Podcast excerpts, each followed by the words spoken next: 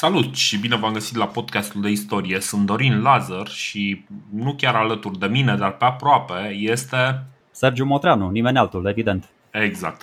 Uh, bine v-am găsit la podcastul de istorie, un episod pe care îl uh, înregistrăm în niște condiții speciale, nu?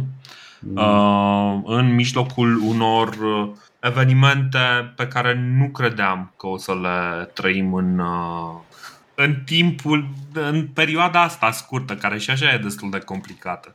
Cumva ne-am obișnuit să vorbim că, uh, că înregistrăm în uh, timpul pandemiei, mai trebuia să adăugăm și asta la, la meniu. Dar o să avem un comentariu pe această temă uh, ceva mai încolo. În orice caz, dacă simțiți un pic de emoție sau stres în vocea noastră, probabil de acolo este și uh, sperăm că nu uh, asta nu va afecta calitatea pe care o vrem întotdeauna în alta uh, ceea ce facem aici în podcast. Eu de obicei începeam cu, cu salutare oameni buni sau ceva de genul ăsta. Acum mi-ar plăcea să, să vă spun tuturor pace vouă și pace nouă și dacă se, se poate pace tuturor, dar uh, vedeți voi, deja dacă ne ascultați de multă vreme, uh, înțelegeți că din cele mai vechi timpuri până în zilele noastre, um, Istoria ne dovedește că nu pacea, ci războiul este starea predominantă pe pământ, din păcate. Deci o spun asta na, cu, cu inima strânsă. Dacă ne uităm așa, scriem pe foaia de hârtie, bă, vedem anii în care a fost pace și anii în care a fost război, na, ați prins ideea. Într-adevăr, și aici sper să ajungem cumva ca una dintre concluzii, în ultima vreme vedem conflicte mai, mai răzlețe, mai înghețate, de mai mică amploare, dar să știți, nu ar trebui să fie deloc și nicăieri. Conflictele armate nu au ce căuta, nu ar trebui să existe într-o societate, exact, într-o societate din asta evoluată și, și civilizată, cum pretindem noi că e societatea noastră actuală. În orice caz, noi astăzi, în mod, uh, în mod paradoxal, o să uh, discutăm fix despre un război, pentru că, na, așa s-a nimerit, dar uh, nu e ca și cum am putea să schimbăm subiectul este ceea ce este, lucrurile sunt uh, și trebuie să le uh, discutăm exact așa cum sunt. Uh, ce, uh, ce o să facem? Uite, în primul rând, Sergiu, avem ceva uh, corecții pentru episodul de data trecută? Nu, nu, nu, nu, am fost impecabil, am fost okay. impecabil, fără erată. Sunt două, trei mici, uh, să zicem așa, delicte de interpretare, dar eu zic că ne-am descurcat onorabil. O să mai venim cu niște completări episodul ăsta. Exact. Uh, trebuie să le mai mulțumim celor care ne sprijină și care ne-au așteptat răbdător, uh, cei care ne sprijină pe Patreon, cărora li s-au adăugat uh, Maria Radoane, Emanuela Pascari și Florin Totorean. Le mulțumim că s-au alăturat celor care ne sprijină. Um, oh, două doamne, două doamne și un domn. Se, se da. înclină balanța în favoarea da. sexului frumos și tandru. Bun, mă super. foarte mult să văd chestia asta și uh, nu neapărat că ne dau nouă bani, ci că există interes, știi, de, despre aia e și până la urmă nu ne dau nouă bani, că nu ni sunt strecoară în buzunar. Tot în uh, podcastul de istorie îi, uh, îi întoarcem și uh, în toate resursele pe care le uh, încercăm să le punem cap la cap pentru a produce acest podcast. Mulțumim! Vă mulțumim tuturor pentru cei care vor să alăture pot, uh, patreon.com slash podcast de istorie, dar um, o să vă zicem și pe la final unde puteți să ne ascultați și uh, cum puteți să ne sprijiniți. Uh, bun. Uh, îi dăm drumul? Îi dăm drumul. Îi dăm drumul. Acum, acum stăteam să, să mă gândesc uh, cumva. Uh, da, e clar că sunt uh, uh, sunt un pic uh, pe, de pe altă lume. Hai să-i dăm drumul. Uh, am uh, lăsat lucrurile într-o situație destul aparent, aparent clară. Da? Și anume că asta, că uh, Traian câștigase tot ce era de câștigat din punctul lui de vedere. Uh, omul s-a dus, s-a, s-a întors în Roma uh, să uh, să se asigure, s-a dus să-și aibă triumful, să confirme Senatului că a, a îndeplinit dorința Senatului. Pentru că, da, uh, poate lucru pe care îl remarcă toți cei care examinează această epocă este că uh, Traian pare că vrea să restaureze măcar aparența unei unui uh, sistem republican. Uh, nu acționează fără, uh, fără, fără, da, fără lipsa acordului uh, Senatului. Da? E mult spus republican, Dorine. Cred că e mai degrabă un sistem dual, nu e chiar imperial. Da, Pentru da. că măcar vrea să, da, să restaureze Senatului respectul de odinioară, atâta tot, dar nu, exact. în, în, în niciun caz nu, nu pune Senatul deasupra lui. Păstrează, da, păstrează niște aparențe. De, de da, asta categoric, zic. Categoric. Cumva se întoarce la sistemul uh, augustan, știi, în da, care da, da. Uh, simulează acea reverență față de senat și eu nu sunt, sunt doar cel din tâi între egali,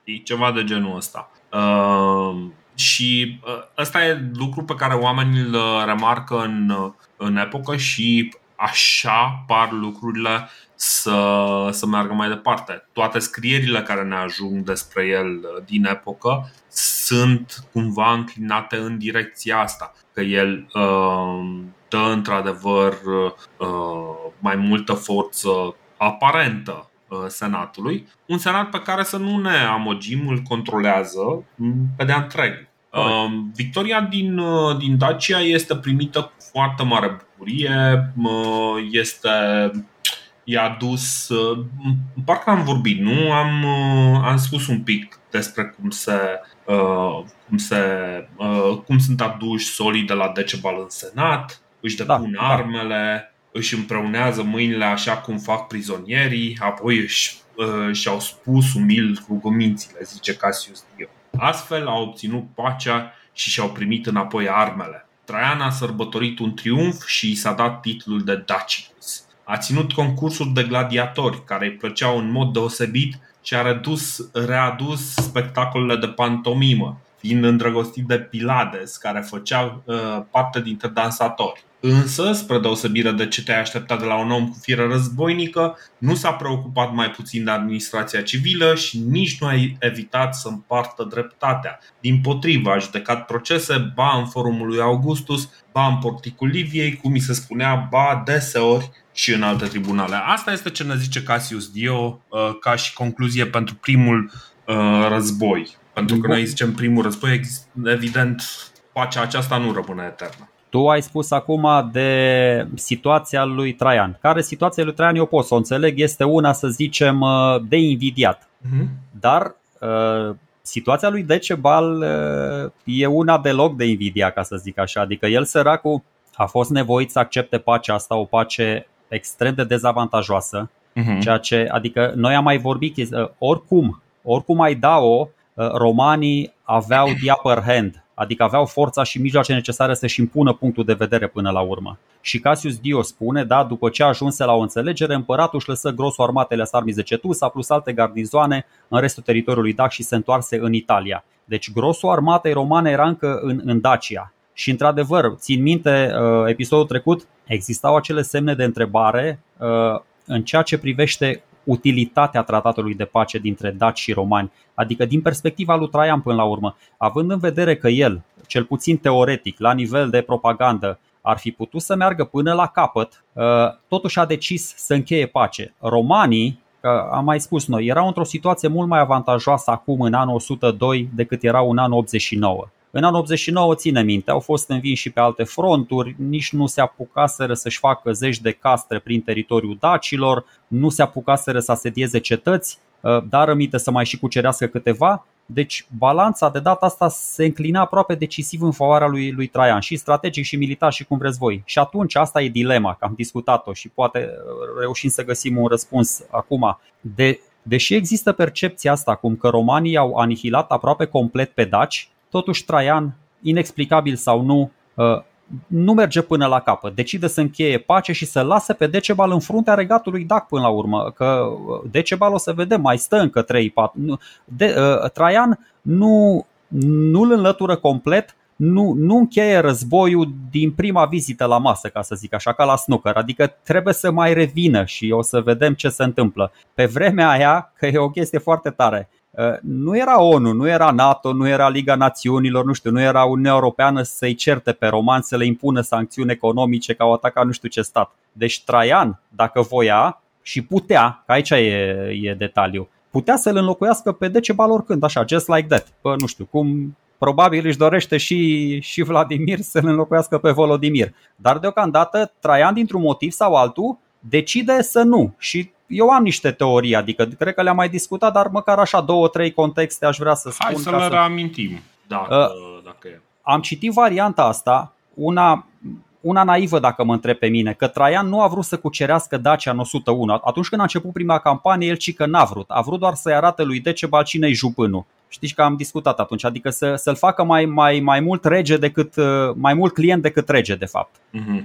Și asta mie mi se pare o aiureală. Am văzut-o pe la Pârvan, pe la Daicoviciu, cu toată dragostea. Adică, dacă ne uităm puțin, uh, treci Dunărea cu 100 de mii de oameni. Bă, nu treci Dunărea cu 100 de mii de oameni să-l faci pe un rege client, că de ce l a mai fost rege client. Și îți spun, m-am prins, am avut și o revelație între timp, îți spun când a încetat Decebal să fie rege client. Chiar după moartea lui Domitian, în anul 96, când senatorii i-au făcut damnația o memorie. L-au șters din toate analele și cu ocazia aia uh, i-au declarat nule toate tratatele, toate înțelegerile semnate și parafate de Domitian au devenit uh, caduce, gata, au devenit Corect. nule. De, de atunci, din câte înțeleg, Decebal a tot trimis uh, emisari către, către exact, Roma. Da. Băi, ok, ce faceți? Că voi ați zis că ne dați niște bani ca să vă apărăm granița de alte tribu. Corect, exact. de fapt, asta este, asta este toată înțelegerea. Asta e problema, dar vezi că noi nu știam atunci, bă, cum, cum au ajuns ăștia uh, din aliați dușmani de moarte? Nu înțelegeam eu așa cum s-a, cum s-a modificat cumva status quo ăsta la 180 de grade. Ei bine, asta s-a întâmplat. Senatorii romani au desfințat de iure și de fapt tratatul ăsta fără să-și dea seama. Ei poate nici nu voiau, dar au desfințat toate tratatele de pe anul lui Domitian. Și după aia, deci, încă, încă ceva, eu l-am făcut responsabil pe Decebal pentru tot ceea ce s-a întâmplat după aceea dar Decebal nu mai avea nicio obligație față de romani. El putea să încheie tratate uh, pe, pe politică externă cu cine voia el, el putea să-și construiască ce voia el, el putea să facă ce dorea cu mașinile de război ale romanilor, că nu mai era aliat, adică nu mai avea un tratat cu ei. Senatorii l-au rupt în două. Uh-huh. Deci m-am prins de chestia asta, e o cochitiță juridică, dar după 96 degeaba ce a făcut Traian, eu până acum îl vedeam pe Decebal capul răutăților. Acum mă uit și la Traian și îl văd la fel de vinovat pentru războiul ăsta, pentru că într-adevăr Decebal cred că a încercat mai întâi să reia tratatul, a văzut că nu se poate și după aceea poate i-a strâns așa un pic local pe romani cu ușa, pe aici colea. Uh, Bine, nu, nu mai știu. Parcă am mai discutat această, această ipoteză și. Bă, deci eu țin minte pentru că cam asta era da, da, da, da, da, mea, da. Știi? Corect. Ce cred eu că s-a întâmplat și asta n-am văzut-o așa, dar așa cred că după 2 ani de războaie, și aici ajungem în, în, în zilele noastre cum ar veni, armata lui Traian, oricât de bine ar fi pregătită, uh, cred că era epuizată. Adică, nu știu, nu mai stătea bine nici cu moralul. Uh, ok, legionar, trupe auxiliare nu contează. Gândiți-vă că și pe vremea lui Cezar, oricât de meseriaș a fost Cezar, bă, și ăia i-au cedat, adică mai ține minte că se tot ruga de aia, hai încă, asta e ultima bătălie, asta e ultima bătălie, asta e ultima bătălie și cu toate astea nu a ținut cont de doleanțele soldaților, al generalilor și au venit ea și s-au răsculat și au spus, bă, dă-ne banii, lasă-ne să ne odihnim, hai să facem asta, hai să facem asta. Nu e ușor să te tot bați cu barbarii, cu dacii, să asediezi cetăți, să spui viața în pericol zi cu zi, zi, cu zi. Deci oricât de bine pregătit ai fi tu ca legionar, nu, nu-ți convine, ai prefera să nu vină corbulul la tine să te alerge, să te antreneze, ai prefera să stai de partea corectă a rinului și să-ți intre soldat de soldat. Oricât de bune ar fi pregătirile astea, logistica, latura psihologică, crede-mă, Dorine, să, să, adică știe toată lumea, să cucerești o cetate nu era deloc ușor. Pe vremea aia, ca să înțelegeți, pe vremea era foarte greu să treci un râu N-aveai parașutiști atunci, n-aveai avioane, n-aveai amfibii, era foarte complicat, v-am povestit, să aduci, să faci un pod de vase, să te uiți pe unde... Na, deci era o, foarte o, complicat. O să mai am un detaliu foarte frumos aici, uh, dar uh, după ce, după ce povestești tu. Deci asta cred, asta cred că pur și simplu Traian, logistica asta, uh, pregătirile, proviziile, toate, toate chestiile astea nu erau deloc ușor de, de menținut. Și atunci, după 2 ani, uh, și, și încă un detaliu important, că aici mai zice Cassius Dio, spune chestia asta că Traian își lasă grosul armatei la Sarmize Cetusa. Dar aici el face o eroare, sau mă rog, nu înseamnă, asta nu înseamnă la Sarmize, nu, nu înseamnă că Sarmize Cetusa rege a fost cucerit atunci, pentru că nu a fost. Cassius Dio face aici, el nu are de unde să știe că romanii au distrus cetatea asta în 106, că el scrie cu 100 de ani mai târziu și că au construit alta la 40 de km distanță care o să se, numească, o să se numească tot Sarmizegetuza, doar că Ulpia Traiana. Deci, practic, e tot o singură cetate. Pentru că dacă ar fi cucerit-o Traian în 102, mai mult ca sigur că vorbeam de un singur război dacic, n-am fi vorbit de două. Da. Dar asta spun, deci condițiile păcii cu predatul armelor, cu mașinile de război, era, erau unele înjositoare pentru Decebal. Cu toate astea, nu știu, mai avea niște ași în mânecă. Traian a vrut totuși să fie sigur, pentru că Traian ținea la viața soldaților săi, ținea la voia să fie totul ca la carte. Nu voia să lase nimic la voia întâmplării și atunci a considerat un pic hazardat să mai stea încă un an acolo, pentru că o să vedeți, e un detaliu acolo, eu am l-am mai spus, el și-a adus foarte multe trupe din toate marginile Imperiului pentru campania asta. Pacorus al doilea, cu care Decebal a încercat să facă o alianță, o să mai încerce încă o dată, dar cu un real insucces în continuare, putea de multe ori să-l, să-l rupă în două pe, pe Imperiul Roman, nu pe Traian deocamdată. Parții acum sunt rugați de Decebal, acum, imediat, o să fie rugați de Decebal să vină să, să mă rog, să-i atace pe romani. Și știi ce fac parții? Spun nu, spun nu. A, a, aleg să, să respecte un tratat și o să greșească. O să greșească pentru că o să vedem ce, ce o să le facă Traian puțin mai încolo. Uh-huh. Deci, pe, pe, pe, pe principiu, orice faptă bună rămâne nepedepsită sau rămâne pedepsită sau va fi pedepsită? Nu, nu rămâne nepedepsită. Nu rămâne nepedepsită, așa. A, așa da. bun. Uh, ne-am cam încurcat în cuvinte. Ce vreau să adaug, uh, foarte, foarte interesant, că tu vorbeai despre dificultatea logistică. Uh, vorbind de dificultate logistică, zilele astea am dat, am regăsit un text pe care eu mi-l notasem, dar pe care nu am reușit să-l găsesc într-un uh, format suficient de uh, accesibil pentru mine. Uh, este un text scris de uh, un uh, călugăr, Antonio de uh, Guevara, care în uh, secolul XVI transcrie aparent niște pasaje despre uh, 10 împărați uh, romani, printre care și Traian și cei care, de fapt, uh, începând de la Traian încolo. Și uh, nu este.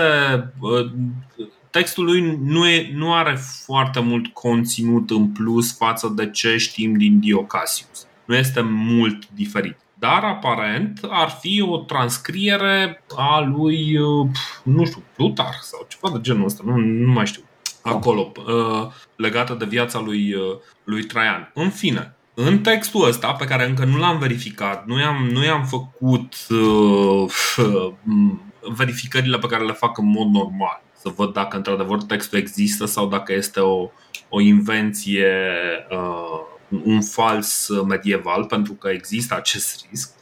Uh, dar în, în acest text, uh, pe lângă mm, detaliile pe care le știm deja și cumva care sunt repovestite doar un pic într-o altă formă, uh, vine un detaliu foarte interesant că Decebal, de exemplu, a reușit să-i fure, așa zice, zice ăsta, a reușit să-i fure navele de transport pe care trebuia să le folosească ca să urce pe uh, uh, către, către, inima, uh, către inima Imperiului Dac. Știi? Deci ăsta, ăsta ar fi un lucru. După care vine cu un amănunt foarte interesant în plus, pe care nu-l mai găsesc în nicio altă parte, iarăși problema sursei proaspăt descoperite și neverificată suficient. Și anume, Hai să vedem măcar dacă e plauzibil. Da, da, da, da, da și anume că în urma acestui, uh, uh, acestei înțelegeri, deci există, e clar că Traian își lasă niște trupe în, în uh, zona orăștiei, dar face o înțelegere cu Decebal în care Decebal îi lasă un ostatec de foarte mare importanță, fiul lui. Fiul lui Decebal este uh, aparent prezent în carul triumfal al lui Traian în timpul, uh, în timpul triumfului dacic din anul 103, parcă, nu? uh, sau 102 la final. 102 în fine, la final. Deci da, când, da, când, face, când face acel uh, când are acel triumf, uh, uh, lângă el este acest copil, care e încă copil, știi? Și că, uh-huh. de fapt, Decebal începe să devină foarte supărat pe romani din nou, pentru că la 20 de luni după ce s-a terminat războiul, uh, uh, primul război dacic, moare acest fiu al lui Decebal. Moare la Roma în grija lui Traian.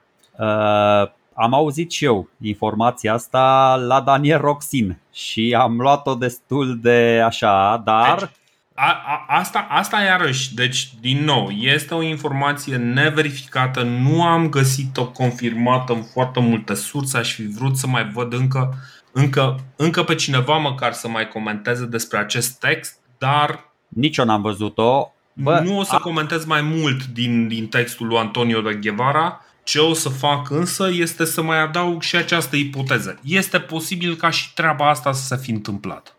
Are, are logică, Dorine. Într-adevăr, nu e o chestie ieșită din comun. Adică știu că s-a mai întâmplat chestia asta și, într-adevăr, în carele triumfale au mai figurat cumva fi ai, uni, ai, ai regilor cuceriți sau uh, regilor clienți. Era o metodă foarte bună de a-l ține cumva sub papuc sau de a se asigura că Decebal va fi în continuare un aliat, un aliat destul de supus. Și într-adevăr, când se întâmplă drama asta, da, eu am citit sau mă rog, l-am ascultat pe Roxin care spune că între fiul lui Decebal și Traian se crease o conexiune, adică ăsta mai că avea de gând să-l numească urmașul Imperiului, ceva de genul ăsta, n-aș merge. În fine, nu, uh, chesti... nu, nu, nu. Evident, deci, evident. Normal că alea sunt uh, cumva, dar ci că deveniseră destul de, mă rog, de prietenoși.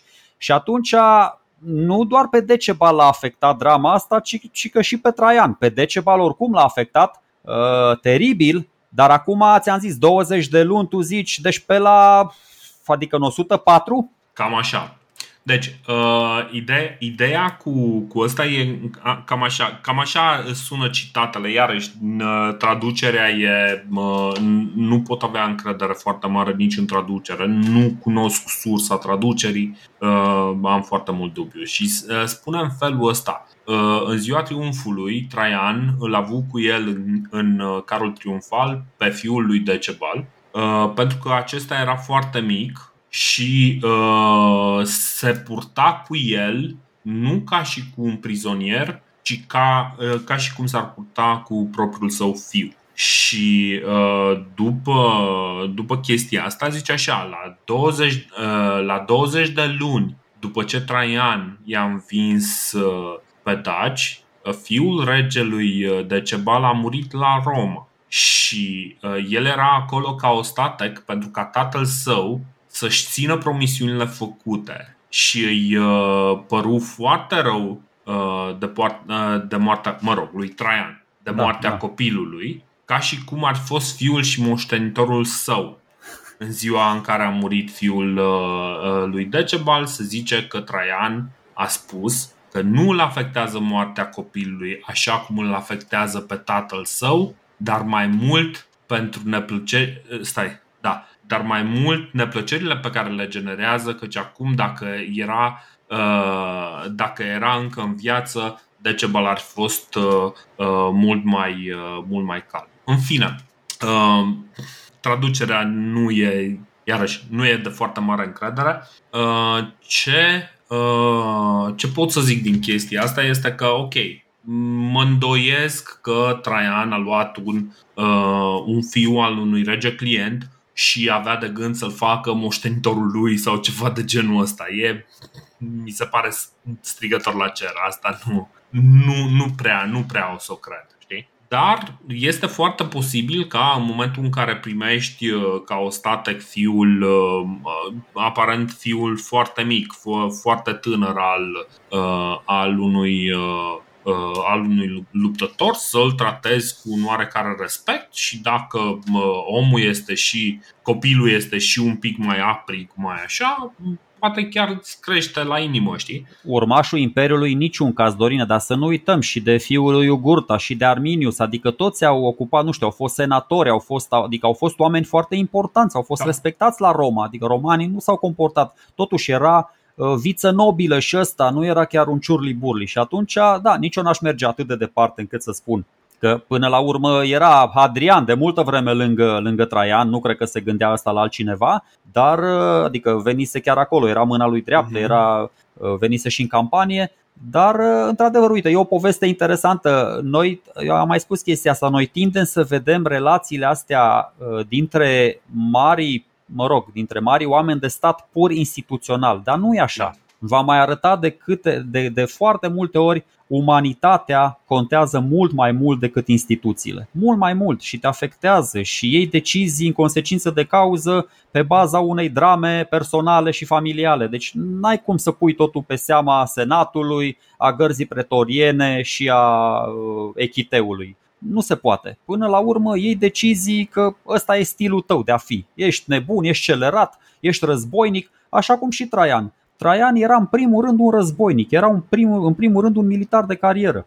și atunci asta știa să facă cel mai bine. Pe de altă parte, uh, Decebal, uh, Decebal ori cu fiul lui acolo sau fără fiul lui acolo, condițiile păcii, asta cu predatul armelor, cu mașine de război, cu dărâmarea zidurilor cetății, cu angajamentul ăsta antifugare, am mai vorbit noi, antidezertori, toată politica asta externă uh, inexistentă a lui Decebal, pierderea teritoriilor, bă, toate prevederile astea nu mai făceau pe Decebal uh, rege. Nu mhm. făceau decât să transforme Dacia într-o pradă extrem de ușoară pentru viitoarea campanie militară a romanilor. Adică, cum să zic, dacă tu voiai, dacă voiai să fii rege, să te respecte supușii tăi, să, să însemni și tu ceva pentru ăla, n-aveai cum să respecti tratatul ăsta. Adică știu că pare paradoxal ce zic, dar Decebal cumva e obligat să încalce primul tratatul ăsta de pace. Ă, condițiile sunt super dure, condițiile astea impuse de Traian. Ă, îmi vine în minte acum iar alt exemplu, poate nu o să vă convină.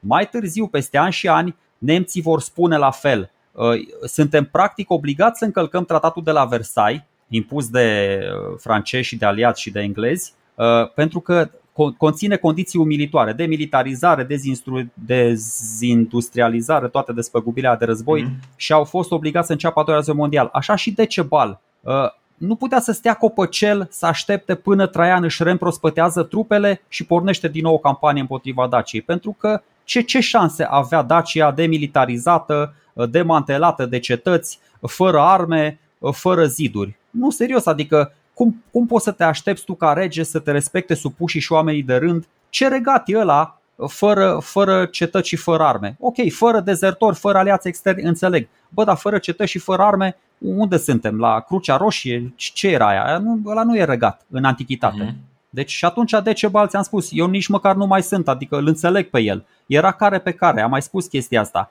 Nu erau lucruri din astea pe care le vedem acum, adică bă, acum ne uităm și vedem cumva știm că trebuie să fie pace. Agresorul tot timpul este condamnat. Ei bine, ă, status quo antichității nu era așa. Agresorul cred că era felicitat sau nu știu, era oamenii se bucurau când erau mai puternici decât alții și îi supuneau pe alții. Nu-i ah. condamna nimeni foarte mult. Da, da, deci ă, cum, cumva despre asta e vorba. Până la urmă, agresorul ă, a fost întotdeauna cel. Adică nu neapărat agresorul, dar câștigătorul a fost întotdeauna cel uh, lăudat. Exact, Noi exact. acum avem, uh, avem uh, luxul și cumva așteptarea ca uh, uh, să vedem un pic mai departe de atât. Să, uh, să avem o altă morală, o morală, să zicem, umanistă, uh, care, uh, care primează, care, care e deasupra tuturor acestor deziderate. Nu ne mai închinăm practic la cel mai puternic.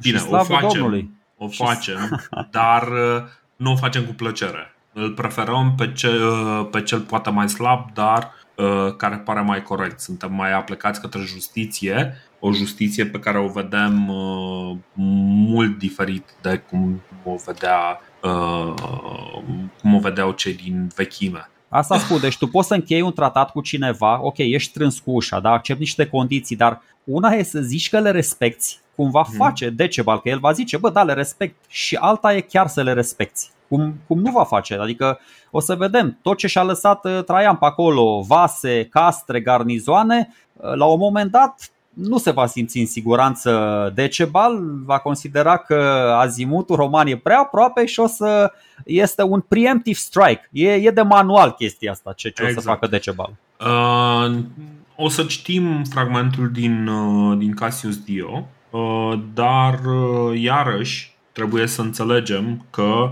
de data asta vedem exclusiv care este părerea oficială a uh, Imperiului Roman despre acest război. Nu avem de unde să știm uh, real cât de, uh, cât de mare a fost victoria lui, lui Traian. Nu avem de unde să știm real um, cât de învins era Decebal și chiar avem niște semne de întrebare, pentru că uite ce ne scrie Cassius Dio. Deoarece i s-a raportat că Decebal încă, încălcat tratatul în mai multe feluri, strângând arme, primind dezertori, reparând forturi, trimițând solii către vecini și atacându-i pe cei uh, care îl înfruntaseră înainte, ajungând chiar și să anexeze o parte a teritoriului Yazigilor, pe care Traian nu avea să le dea înapoi mai târziu când o Senatul l-a declarat iar inamic, iar Traian a pornit din nou la război contra lui, nu delegând pe altceva, ci mergând personal. Uh, foarte important, unde sunt Iazigi în momentul ăsta? Iazigi în momentul ăsta sunt în câmpia Panoniei. Sunt da, de o parte și de alta. câmpia Panoniei. Nu, sunt chiar da, de o parte și de alta a Tisei. Corect. Deci ideea este totuși că ăștia nu merg și uh, jefuiesc pe acolo. Merg și și anexează teritoriul. Deci aspectul ăsta e foarte important. Să anexezi un teritoriu nu este același lucru cu mergi și jefuiești. Este o chestie diferită. Nu, nu așa arată lucrurile. Eu știu, Dorine, dar ok, asta spune Casius Dio, cum ai spus și tu, dar tu da. chiar crezi că Daci aveau forța administrativă ca în 2 ani de zile să administreze și să anexeze cu adevărat uh, un teritoriu? Eu, nu, știu, eu, nu eu, eu n-am exact, înțeles. Nu, nu, nu știm exact ce înseamnă că teritoriul ăla era de fapt stăpânit, administrat de iazici, știi? Corect. Eu n-am înțeles ce treabă avea Decebal cu iazicii, pentru că iazicii au fost super băieți de băieți și în primul război. Nu au făcut decât să le ofere romanilor drept de liberă trecere nici nu i-au ajutat cu trupe, nici nu i-au încurcat, nici nu i-au într-adevăr, dar Decebal s-a simțit cumva rănit în orgoliu pentru că ăst, Yazigi, la fel ca burii, roxolanii și restul triburilor armate, nu s-au aliat cu el împotriva romanilor. Într-adevăr, Yazigi au fost neutri, ca să zic așa. Uh-huh. Și atunci chestia asta, da, le-a tras ura, uh, ura, ura lui Decebal. Cel uh, puțin din informațiile pe care le avem. Că, din nou, nu avem, inform- nu avem punctul de vedere al lui Decebal. Foarte important. Într-adevăr, ca să anexezi uh, teritoriul străin, Asta presupunea că deja, exact așa cum spune, cum spune Cassius Dio, Decebal începe să-și înarmeze trupele din nou, să-și reconsolideze cetățile. Vă spuneam, n-ai cum să reziști ca rege fără să faci chestiile astea. Începe iar să aibă o politică externă proprie, trimite sol prin vecini, încearcă ceva activități diplomatice, mă rog.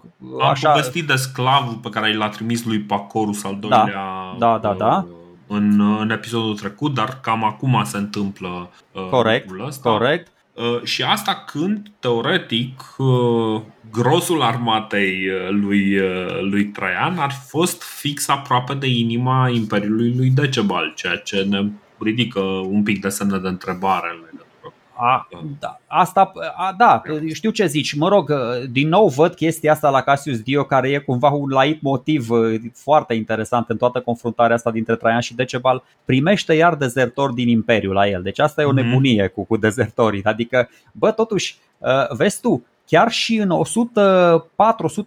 deci la 6-7 ani de, de la urcarea pe tron a lui Traian, încă mai existau voci și grupuri dizidente. A, asta trebuie să înțelegem. Uh, Optimus Princeps, că ăsta acum ai făcut Optimus Princeps, cam sau nu, poate un, un pic mai târziu, mai da, după, după, în 100, da, corect, așa e. Dar uh, Traian totuși, bă, o, nu știu, se pare că era destul de nervos când oponenții săi pe plan intern căutau ajutor extern. Adică am observat pattern-ul ăsta. Uh, dacă am avea mai multe informații despre Traian, cum avem despre Nero, cum avem despre Domitian, adică dacă erau mai mulți care scriau despre el, eu sunt sigur, sigur că am fi auzit destule bârfe despre comploturi, parcă și la Cassius Dio, zice și Cassius Dio ceva despre comploturi împotriva lui Traian, uh-huh. și câți senatori și câți ecveștri de fapt și-au pierdut viața sau au fost exilați în timpul domniei sale. Eu nu cred, pentru că tot Cassius Dio, să nu uităm, ne spune așa, e o, e o domnie, e cu mână forte, el era cu mână uh-huh. forte în fața soldaților, păi dacă în fața soldaților era cu mână forte, păi în fața ăstora cum era?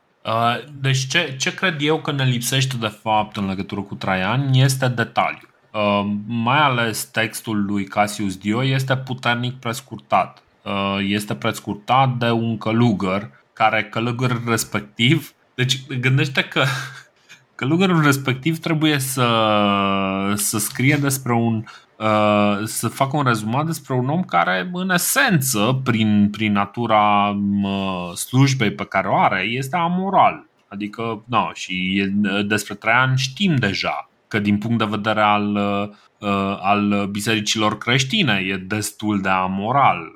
Chiar dacă mai târziu l-au, l-au ridicat la rangul de uh, păgâni, uh, păgâni care uh, meritorii sau nu mai știu exact în fine, ideea este că uh, noi avem un rezumat care uh, trece peste genul de detalii care ne-ar fi ajutat poate să identificăm cine ar putea să fie acei dezertori. Uh, de ce insistăm pe acei dezertori?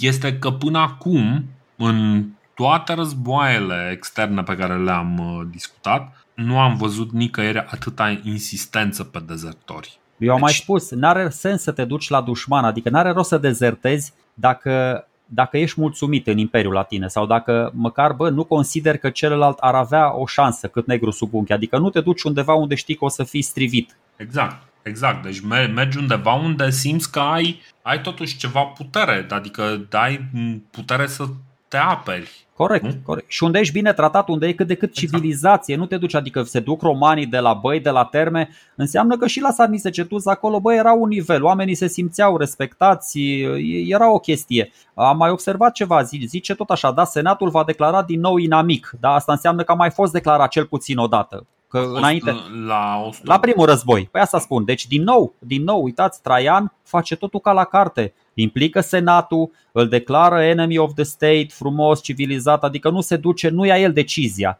Le dă impresia și senatorilor cum că sunt și ei, fac parte din chestia asta și de aia poate mai durează un pic încă. Probabil că el era pregătit, de fapt nu, nu era pregătit pentru că o să vedem că e pregătit doar când termină Apolodor din Damas podul. El tot face pregătiri în chestia asta și cu podul ăla e o șmecherie, dar bă, apropo de Traian, cu cât citesc mai mult, cu atât îmi dau seama că nu era, Traian nu era adeptul uh, dictonului uh, civis uh, pace în parabelum, adică dacă vrei pace te pregătești. Eu cred că el era pe principiu dacă vrei război te pregătești pentru război. Civis bellum parabelum, așa gând, așa, așa gândea Traian, nu serios, deci ca orice militar de știu că știu că pare hazliu, dar uite, gândește-te, bă, sună frumos, știu că sună foarte frumos. Uh, dacă vrei pace, te pregătești pentru război. Dar îți spun, cei care se pregătesc pentru război, cei care au armate numeroase, cu bugete imense la apărare, cât PIB-ul a 50 de țări, ăia mhm. vor de obicei război, uh, Dorine. Vor să exact. vândă arme, vor să dobândească influență, resurse, tot felul de chestii, avantaje economice. O să vedem, armata asta, nu vorbim și în zilele noastre, dar armata romană costa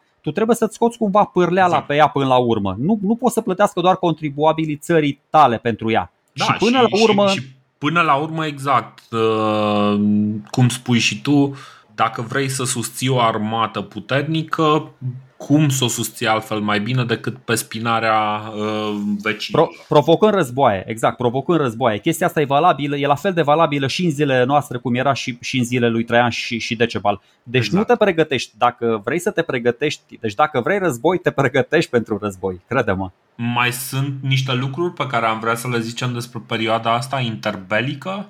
Uh, atâta. Eu zic, eu, eu cred că Decebal știa de intențiile lui Traian, uh-huh. s-a convins pe pielea lui înainte de primul război. Eu cred că nu a făcut decât să fure puțin startul. Și Atât într-adevăr, deci mai e acea poveste care, dacă este adevărată, mai adaugă un, un pic de dramatism și un, o motivație în plus pentru regele Decebal, care deci, nu e nu e o variantă pe care aș exclude-o, dar nu este neapărat o variantă pe care aș, m-aș baza foarte tare. Încă o chestie totuși, aș vrea totuși să, să spun aici că e un detaliu la care m-am gândit, e, e simpatic cumva. Bă, dacii, dacă stai și te gândești, n-aveau logică să atace primii. Ei da. te gândeai, bă, n-au cum să atace dacii primii, pentru că campania asta războinică masivă e inițiată de romani. Și în 101 a fost inițiată și o să vedem că și în 105 e inițiată. Dacii, ok, poate au făcut ceva nasoale în ăștia trei ani, da, pe lângă încălcarea tratatului, nu știu. Dar romanii sunt cei în ofensivă, dacii se apără. Nu știu, ok că pe columna, am văzut niște interpretări pe columna aia de te doare bil acum. Noi știu că am fost diplomați eh, episodul trecut, dar pe cuvântul meu sunt unele trase de păr de, sunt dita mai wedge-urile pe columna aia.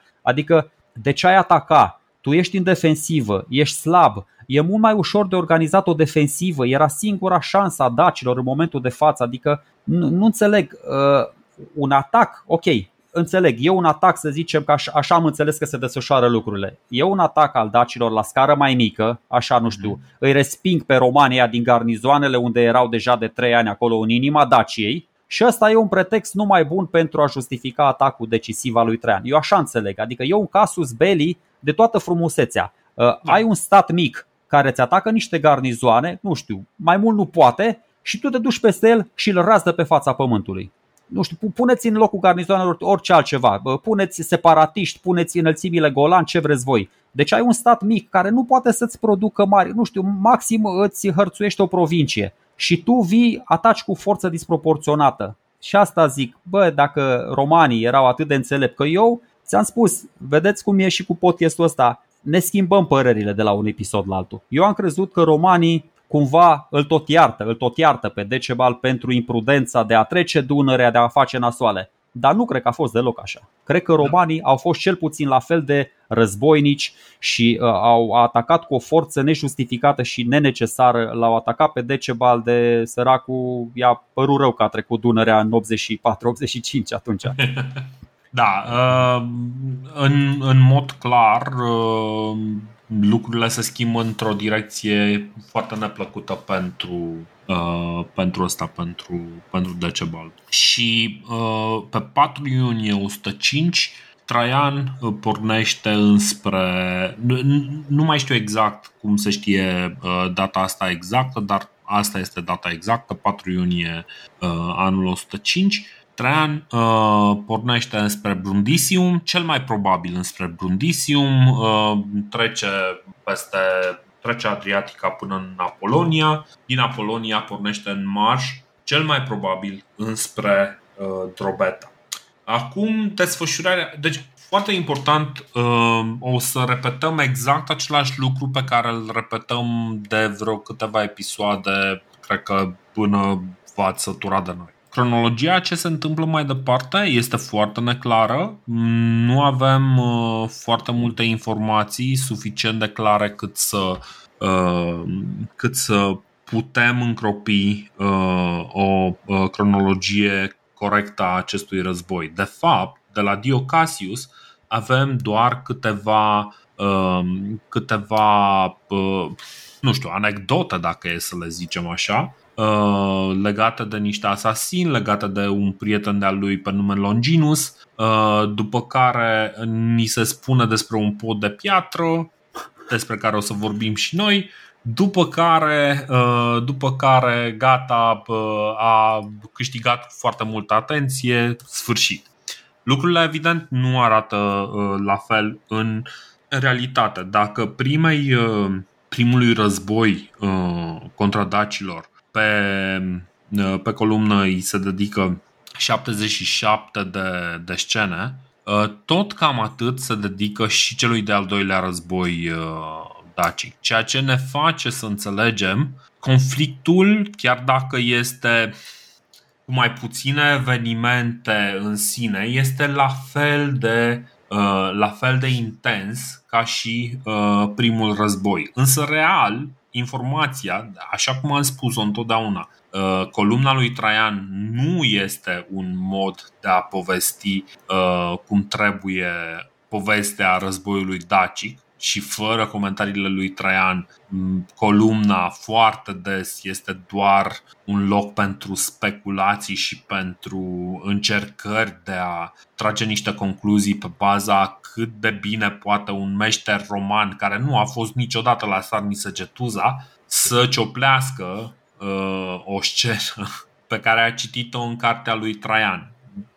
Să nu ne, să nu ne amăgim că lucrurile ar arăta altfel. Asta este ceea ce este columna. Uh, și da, povestea, povestea celui de-al doilea război uh, dacic este mai criptică, mai puțin, uh, mai lipsită de, de detaliu decât uh, primul război dacic. Putem doar să tragem niște concluzii cât de cât logice, așa să punem cap la cap și ceea ce ne spune Cassius Dio și scene de pe columnă. Cassius Dio din nou cred că ratează un pic cronologia, iar mai intercalează niște citate, adică e complicat. Uh, nici nu știi el nu are niciun reper, dacă vă vine să credeți, nu are niciun reper cronologic Cassius Dio.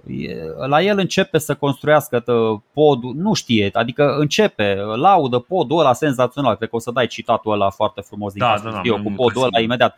Dar nu știm, vine, începe să atace garnizoanele, îl prinde pe un legat de-a lui, habar n-am când, pe pod, fără pod, înainte de pod. Deci nu știm. Ce pot să, să-mi dau eu seama de la început din ce spui tu chestia asta, uh, că a plecat spre Dacia târziu. Vedeți, în primul război pleacă din martie. Poate că el pleacă acum în uh, iunie pentru că se gândește că deci, rezistența va fi una minimă. Eu așa uh-huh. cred. Se gândește, bă, campania asta militară va fi de scurtă durată, n-am ce să. Iar ia pe toți ăștia în, uh, în jurul lui, în statul major, dar pe lângă restul lumii, pe lângă Hadrian și toți ceilalți de încredere, mai apare în anturajul lui destul de intim și un anume Decimus Terentius Scaurianus. O să vedem, tipul ăsta e un legat foarte capabil, a fost de două ori consul, consul sufect în 101 și 104 și o să vedem că ajunge viitorul, primul guvernator al provinciei, nu-i spunem numele, dar tot așa...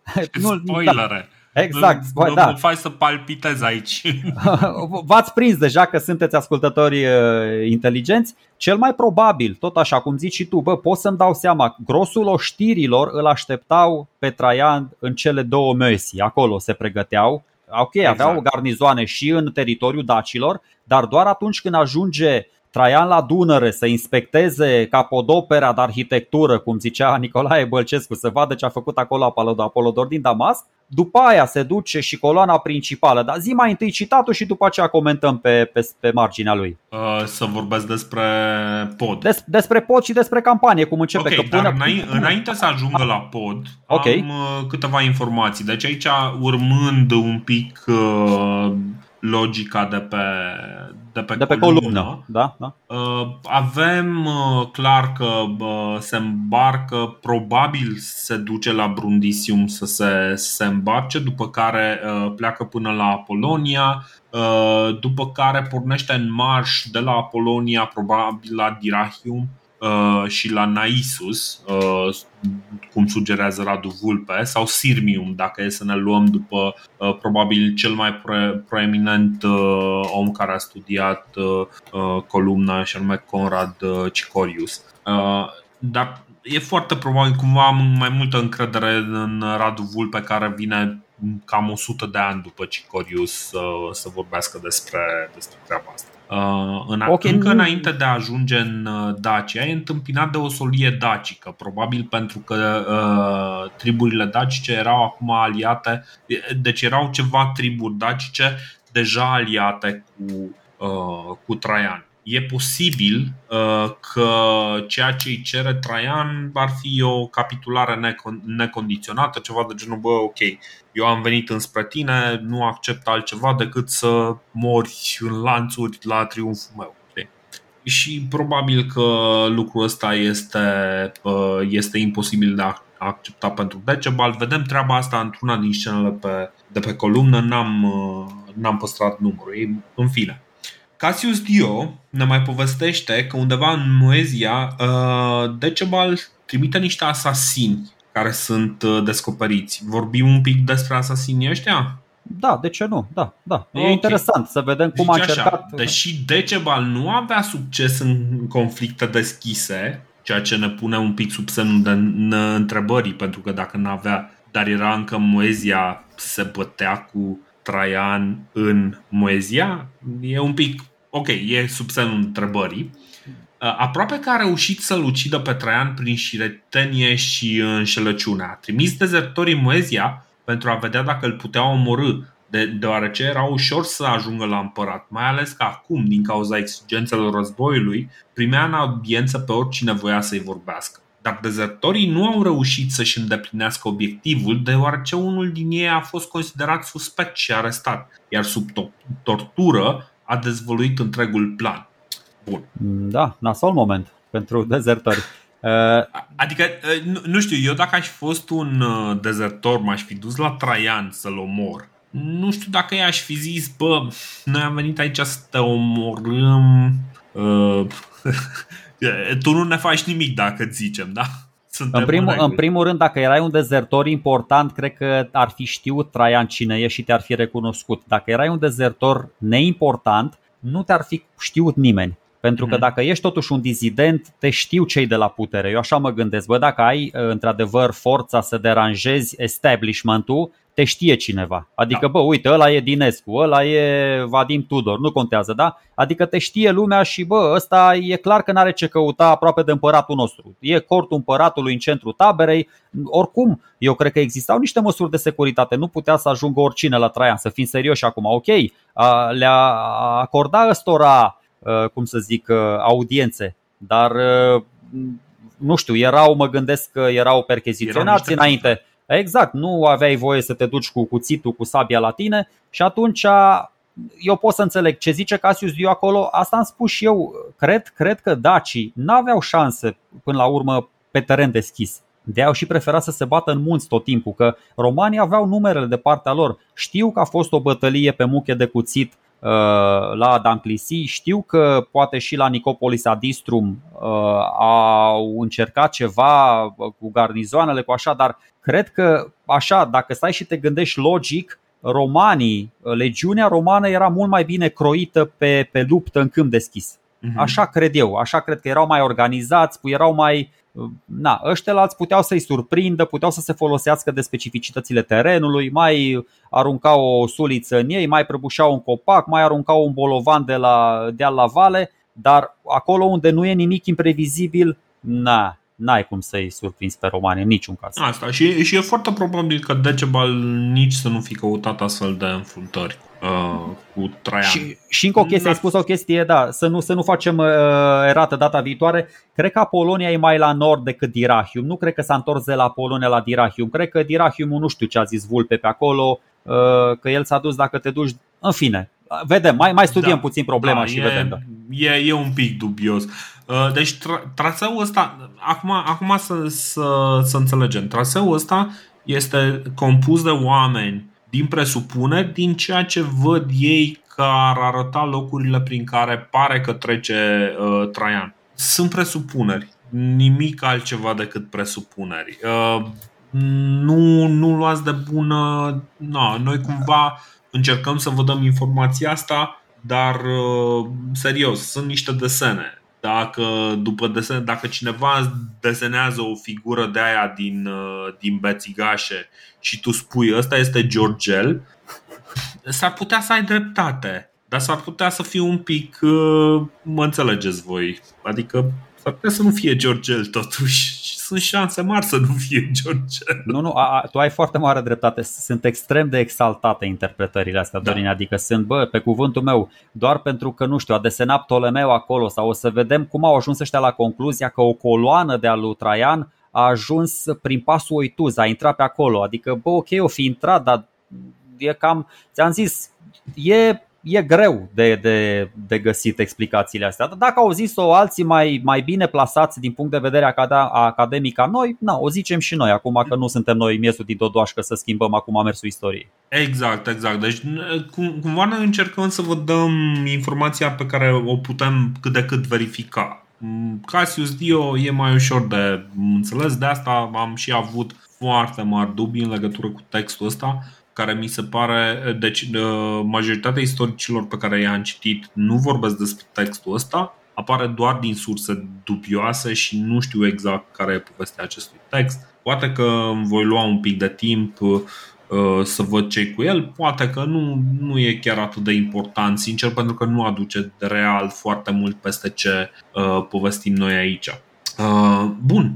Uh, deci ajungem noi, Ah, Traian. Poftim? Deci ajunge în Moesia, Traian. Merge, merge, merge ajunge, și ajunge până la... Ajunge în Moesia și în Moesia... Uh, deci nu știu, uh, din câte am văzut în alte părți, uh, episodul cu Longinus, chiar dacă e relatat înainte de, de uh, pod, este plasat probabil undeva uh, înainte sau în timpul asediului uh, Sarmisegetuzei sau sunt ceva lupte înainte de asediul uh, Sarmisegetuzei. Este foarte posibil ca Longinus, un anume Longinus, să fi fost trimis înainte cu, uh, cu o trupă de soldați care să, uh, să încerce să, să, nu știu, să intre în contact cu, cu Decebal. Vrei uh, să citești, citește mai întâi citatul și după aia, ca să înțeleagă da, exact. ascultătorii la ce ne referim. Uh, Decebal a trimis apoi o invitație lui Longinus, un conducător din armata romană care îi dăduse mult de furcă în războaie și l-a convins să se întâlnească sub pretextul că avea să facă tot ceea ce îi cerea, uh,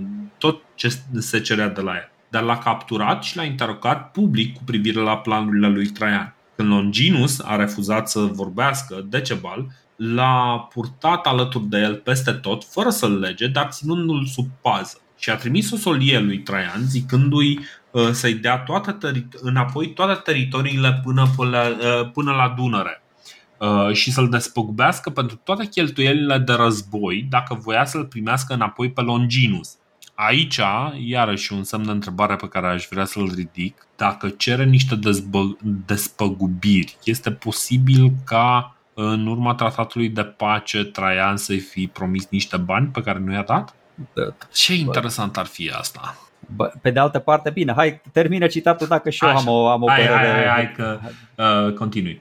Bun. Uh, I s-a dat un răspuns vag, de așa natură încât să nu înțeleagă nici dacă Longinus era important, nici dacă nu. Scopul era să nu fie ucis, dar uh, nici să nu fie păstrat în viață cu un preț prea mare. Așa că Decebal a amânat decizia, urmând să mai gândească ce, ce să facă. Între timp, Longinus a reușit să obțină o travă cu ajutorul unui libert și a promis lui Decebal că avea să-l atragă pe Traian de partea dacilor, sperând astfel ca regele să nu suspecteze ce vrea el să facă și, deci, să nu-l păzească foarte atent. De asemenea, pentru ca libertul să fie în siguranță, a scris o petiție pe care i-a dat-o să-i o ducă lui Traian. Apoi, în noaptea după plecarea Libertului, a băut o trava și a murit. Atunci, Decebal a cerut lui uh, Traian să-i dea înapoi Libertul, promițându-i la schimb trupul lui Longinus și 10 captivi. Pentru a-i transmite mesajul, l-a trimis pe centurionul capturat odată cu Longinus ca să aranjeze lucrurile. Toată povestea lui Longinus a fost aflată de la centurion. Traian nu l-a trimis înapoi, și nici nu l-a eliberat pe, nu l-a predat pe Libert, considerând că demnitatea Imperiului ar avea uh, mai multe de câștigat dacă omul rămânea în siguranță decât dacă îl înmormântau pe Longinus. Ah, da. Bun, hai să zic ce am înțeles eu din citatul ăsta. Da. Uh, deci Decebal și-a dat seama, bă, nu, nu merge să-l bat pe Traian în luptă dreaptă. Hai să încerc prin uh, vicleșuc și, și, și înșelăciune. Mm. Da, pe, pe principiul ăsta, în dragoste și în război totul e permis. Uh, ar fi trist, totuși, ar fi trist. N-ar, n-ar trebui să fie multe lucruri permise nici în dragoste, nici în război. Dar mi se pare o chestie hazlie, super hazlie. Deci Decebal, vedeți, încearcă să-i forțeze mâna lui Traian. Capturează comandul ăsta de legiune, un legat, da? Și dorește să facă un troc, da? Vrea să obțină avantaje, bă, niște avantaje cu toată dragostea sunt ireal de, de, de însemnate de pe urma lui, adică să-și ia înapoi toată țara, toată țara de dinainte de primul război dacic, adică până la Istru, până la Dunăre. Uh-huh. Și Traian, deci Traian să-i dea compensații financiare, adică să, să-i deconteze toate cheltuielile făcute pentru război, că așa e ce Cassius Dio. Deci este, e, e Nino Nino, pe cuvântul meu, adică cererea asta lui Decebal e la fel de nebună ca aia din negocierile lui Domitian, când vă mai aduceți aminte, îi cerea doi obol pentru fiecare cetățean roman, că dacă nu, nu știu ce o să se întâmple. Băiești, adică ok, evident, eu, eu nu zic foarte bine că a cerut Decebal, știi, prostia la care dă, nu la care cere, dar evident că nici atunci, nici acum, cum, cum să accepte, cum să accepte romanii și Traian chestia asta? Mm. E nebunie curată. Nu știu ce să zic. Poate era atât de important Longinus ăla pentru, pentru Traian, îmi vine greu să cred. Da, dar nu, nu știu exact. Deci aia, el și-o fi închipuit. Probabil Longinus era într-o funcție foarte importantă în, uh, în armata romană. Poate era... Uh, îl Până conducător de legiune. Deci da, era tare, era meseriaș tip, ok. Mm-hmm. po- poate, poate îl văzuse alături de Traian în uh, înfruntările anterioare, nu avem nou să știu. Poate era chiar, poate era, mă gândesc, poate era chiar cel care conducea cel care stăpânea o parte din Dacia, poate știi, conducând, fiind conducătorul unei legiuni, era cel care în anii 102-105 era cel care, că de aia avea și întâietate, adică de aia l-a chemat ah. Decebal cu el. Putea să se ducă să se întâlnească, să negocieze de la egal la egal cu regele Daciei. Să, deci să poate fie că ceva era. guvernator interimar exact, al exact, provinciei corect. neformate. Exact, exact, da, da, da. Mm-hmm. Și atunci, da, într-adevăr, că, că și uh, Cassius Dio spune că Traian se codește un pic, nu vrea să-i dea de înțeles lui Decebal cât de important e Longinus pentru el, dar pe de altă parte nici nu ar vrea să îi dea vrabia din mână pe cioara de pe gard lui Decebal. Și atunci atrage și ăsta un pic de timp până când Longinus, ce să vezi, vezi, Longinus e mai tare romanul uh, Longinus decât dezertorii romani care se duc să-l ucidă pe Traian. Ăia cedează torturii. Longinus nu spune nimic despre planurile lui Traian, chiar dacă, mă rog, bine, Decebal face și chestia asta în public. Decebal se pare că respectă pe Longinus, îl ține în pază, dar nu în lanțuri, și atunci, normal, Longinus spune, bă, nu știu nimic. Dacă îi tăia o unghie un pic mai tare sau dacă îi o scotea de tot, s-ar putea să-și amintească Brușii Longinus niște planuri despre, de, despre Traian. Mm-hmm. Da, deci da, asta e într-adevăr uh, interesant. De ce, de ce a crezut că el are un as în mânecă atât de puternic uh, cu Longinus? Uh, și uh, cumva, din câte văd, uh, Decebal nici măcar nu încearcă să forțeze nota. Adică, a, și apropo, ca să, ca să lămuresc, eu am făcut o, o mică, un mic amuzament legat de faptul că uh, uh, trădătorii ăia care s-au dus să-l asasineze pe, uh, pe Traian ar fi uh, ar fi cedat foarte ușor informația. Uh, din altă sursă, din sursa asta ne, neverificată pe care o am aici, teoretic asasinii ar fi mărturisit ei din proprie inițiativă. A, deci n-a mai fost nevoie de, de cazne. Da, da, da, da. Deci de, de asta sunt un pic confuz și uh, de asta nici nu-i bine să citești atât de mult material neverificat. Bun, să nu faceți ca mine. Da, eu ți-am uh, spus, cu, cu, când, când ai prea multe surse la dispoziție, te, te zăpăcești, te aiurești. Da, da. Bine, a, am citit și ce scrie Nicolae Iorga despre acest fragment și zic, deci, uh, uh, e, e fo- deci dacă ai fi dacă ai fi studiat istorie cu Nicolae Iorga, n-ai fi priceput foarte mult despre acest, Bă, da, despre acest episod. Da, știi din ce cauză? Bine, eu știu, eu știu din ce cauză. Bă, ăsta e genial. Deci Nicolae Iorga avea o părere atât de bună despre el, se considera pe el însuși genial și pe toți ceilalți niște mediocri. Uh-huh. Și atunci foarte puțin, deci în epocă și mulți, adică îl citeau pe Iorga, dar puțin îl înțelegeau, ca să zic. Bă, omul chiar a fost genial. Omul a mhm. fost tatăl lor, adică a terminat facultatea la 18 ani și a dat doctoratul pe la 20. A fost, a scris imens. Deci Nicolae Iorga, o să ajungem și la el. Eu nu spun că tot ce a scris a fost corect, nu spun din nou, a fost un fel de Cicero și el, adică o să vedeți că a încercat să, să uh, cumva să îmbine latura asta lui filozofică, literară cu latura politică și nu i-a ieșit. O să da, vedem da. ce se întâmplă. Da. Uh, bine, uh, Iorga, Iorga, cum ziceai tu, nu e perfect în toate informațiile. Categoric, fine, categoric.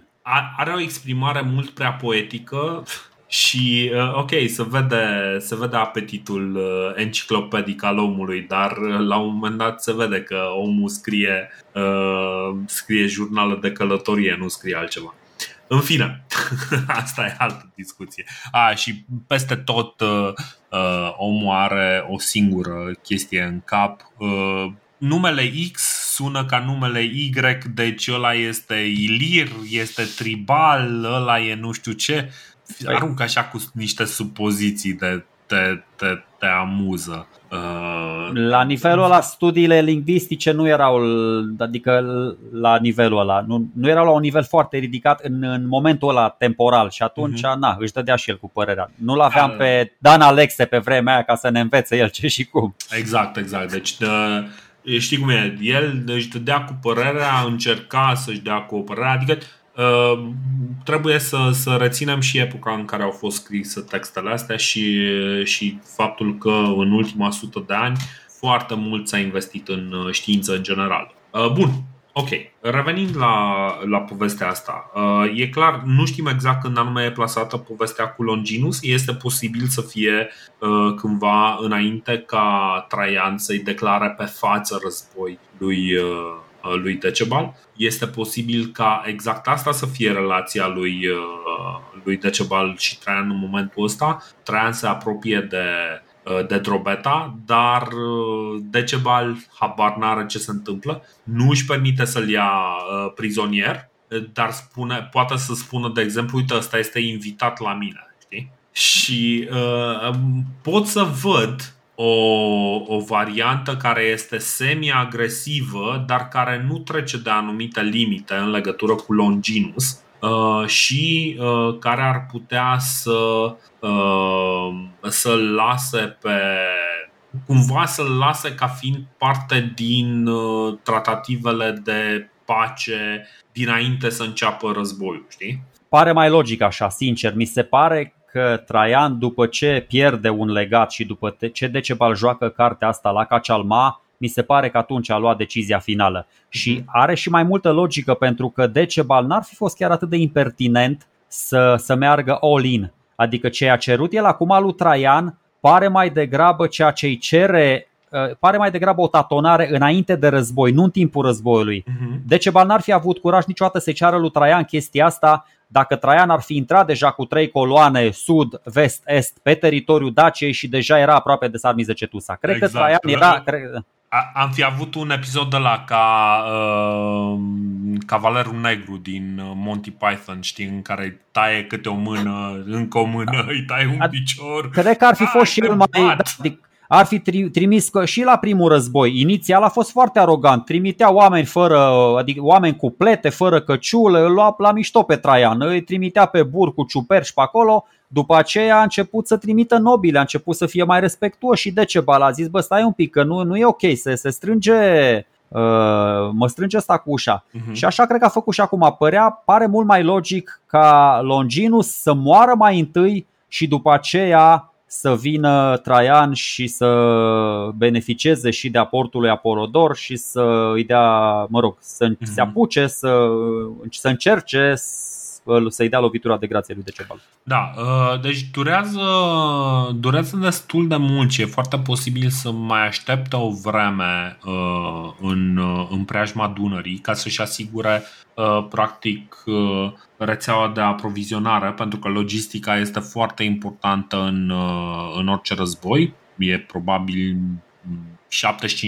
75% din, din victorie. Uh, Uh, așa că ajungem la punctul ăsta unde eu iarăși ce o să fac altceva o să citesc din Diocasius pentru că asta este toată informația pe care o avem. Uh, Traian a construit un, uh, un pod de piatră peste Dunăre, lucru pe care îl admir nespus, ne spune Dioc. Oricât de extraordinare ar fi celelalte reușite ale sale, aceasta le întrece. Podul avea 20 de piloni pătrați construiți din piatră care se înălțau la 45 de metri înălțime peste fundații și aveau latura de 18 metri. Între ei era o distanță de, 20, de 53 de metri, care era străbătută de arcuri. Uh, cum atunci să nu fi uimit de cât s-a muncit pentru ele sau de modul în care au fost înălțate într-un râu atât de adânc, atât de învolburat, pe un, uh, pe un fund atât de noroios, căci evident era imposibil să se deturneze cursul apei. Am vorbit de lățimea râului, dar acesta Uh, nu este la fel de îngust peste tot. În unele locuri este de două ori sau de trei ori mai lat, dar cel mai îngust loc și cel mai potrivit pentru construirea podului este cel despre care am vorbit mai sus. Dar chiar faptul că râul are aici o albie atât de îngustă, când uh, mai sus și mai jos e atât de larg, îl face să fie cu atât mai violent și mai adânc, lucru pe care trebuie să-l luăm în considerare când estimăm cât de dificil a fost să, să se construiască. Și acea, și aceasta atunci este una din uh, realizările care demonstrează magnitudinea planurilor lui Traian. Chiar dacă podul nu ne e de ajutor nouă. Acum doar pilonii mai sunt în picioare și nu ne permit să traversăm râul, de parcă ar fi fost ridicați cu simplul scop de a demonstra că nu există lucru pe care să nu-l poate face ingeniozitatea umană. Traian l-a construit pentru că se temea atunci că uh, când avea să înghețe Dunărea, România urmau să fie atacați de, de cealaltă parte a lui, așa că a vrut să capete acces la ei uh, prin orice mijloace. Adrian, din potrivă, s-a temut că podul avea să ușureze intrarea barbarilor în Noezia după ce învingeau cărțile podului, așa că i-a eliminat suprastructura. Uh, Cam asta, adică, adică da. sunt foarte puține lucruri de comentat la... Deci s-a chinuit, s-a chinuit degeaba săracul Apolodor din Damas până la urmă. Uh, băi, nu, nu neapărat. Deci până, până la urmă și până la urmă ce a făcut uh, Adrian a fost doar să dea foc la suprastructura de lemn, știi? Da, da, da, da. Deci, Bă, am, am niște comentarii și în legătură cu chestia asta, mi-am notat aici, uh-huh. foarte fain și citatul. Uh, eu înțeleg un lucru, adică prima chestie care se desprinde din construcția asta, Traian zice așa, bă, uh, I am here to stay, adică vrea să cucerească Dacia ca să stea, nu ca să plece. Adică da. vrea, vrea ca această ocupație să fie una durabilă, eu asta înțeleg. Cu, cu înglobare în imperiu, cu administrare ca provincie, cu control de la centru, cu, cu tot, cu mulgerea resurselor, tot ce trebuie. Și pentru asta are nevoie de un drum permanent, are nevoie de acces nestingerit la zona asta, care o să ajungă, o să vedem să facă parte din, din Imperiu cât de curând. Mm. Nu contează că vine Hadrian, că ăsta are o viziune mai puțin războinică, o să vedem care va fi deci, de decizia lui vis-a-vis de cucerea lui Traian, mai încolo, când o să vorbim despre el. Dar uh, eu admir din nou uh, cum să zic, bă, puterea asta de, de muncă a romanilor, adică începe, uh, cred că în 102 sau în 103 începe uh, lucrarea la pod. Uh-huh. El a putut să înceapă imediat, avea castre de ambele părți ale Dunării, am înțeles, avea la Pontes pe malul sudic și la Drobeta pe malul nordic. Uh, deci nu-l deranja nimeni. Cum să zic, romanii, deci vedeți un pic, nu doar ca un inginer de renume mondial, ca Polodor ăsta face chestii și la Roma, tipul e foarte, foarte tare și nu o să, n-o să fie oameni o mie de ani mai târziu care o să, să poată să facă ce a făcut el acum.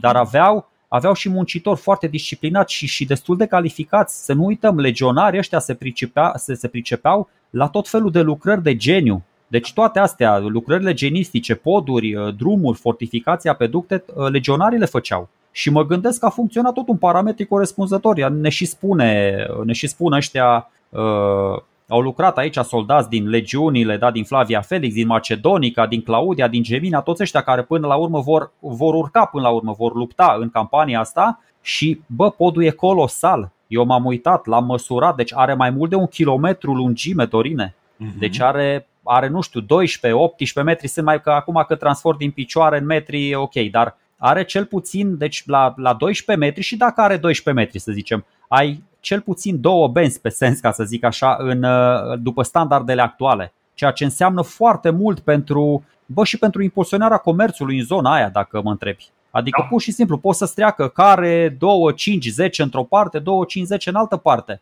Uh, ok, uh, cu oia 20 de piloni, foarte tare, deci din nou, exact așa cum a făcut cu drumul ăla pe sub munte, prin defileul Dunării, așa face și acum. Deviază mai întâi cursul Dunării ca să poată să înceapă lucrarea pe uscat, Primii 10 piloni sunt construiți pe uscat, nu știu, 10 sau 12 și după aceea următorii 10, unde nu s-a mai putut devia albia, bă, sunt folosite cofraje din astea aproape etanșe, adică erau făcute mhm. din lemn de stejar, după aia cimentate și dacă nu puteau să scoată toată apa, mai foloseau și un sistem de pompe ca să scoată apa de acolo să fie complet uh, uscat atunci când turnau cimentul pentru piloni. Uh-huh. Deci, ca, ca să înțelegeți încă o dată, Uh, podul ăsta a fost atât de meseriaș că au mai încercat, au încercat și turcii și austriecii să mai facă unul peste Dunăre. Următorul, deci următorul peste Dunăre în zona asta a fost construit de Angel Salini în 1895, pe vremea lui Carol I. Deci la aproape 1800 de ani după, 1800 de ani au trebuit oamenilor din zona asta, vorbesc doar de zona asta noastră, nu vorbesc de Budapesta și de Viena, că acolo au, au mai făcut aia poduri peste Dunăre, dar Bine, în dar zona... nu, nu e aceeași dificultate. Bă, acolo e mai mare, că eu, eu m-am întrebat de ce l-a făcut totuși de partea asta la alta a muntelui, de ce l-a făcut în est? Pentru că dacă vrei să ajungi uh, de la Roma în Dacia, cea mai scurtă uh, rută e pe la Lederata. E la Lederata, aveai și fortul ăla la Viminaciu, mi se pare mai logic pe acolo. Dar poate, așa cum spune și Cassius Dio, și sunt sigur că știa mai bine Apolodor decât mine acum la 2000 de ani după, poate adică a știut să se folosească de particularitățile Dunării în zona aia. Eu acum vorbesc să mă aflu în treabă. Ok, din punct de vedere, dacă o luai în linie dreaptă, e mai ușor să-l faci în vestul munților, undeva pe la Belgrad, pe acolo să treci, să fie mai frumos. Bine. Dar Probabil e mai greu să faci uh, un pod care are, nu știu, 3 km decât Exact, exact, exact. E mai, era mai ușor poate aici să devieze uh, Dunărea și așa mai departe. Ce vreau să vă mai spun încă o chestie apropo de, de infrastructura noastră actuală. Uh, deci noi avem acum, suntem în 2022, noi avem trei poduri peste Dunăre, cred că dacă nu greșesc. Ăsta de la Cernavodă, ăla de la Giurgiu Ruse și cred că îl mai avem pe ăla de la Calafat Vidin. Deci pe aproape 1000 de kilometri de Dunăre. Nu cred că mai e unul, vorbesc serios. S-au mai gândit ăștia, dar nu au făcut până la urmă. Uh, a, peste... Nu mai există și la porțile de fier pe, pe baraj.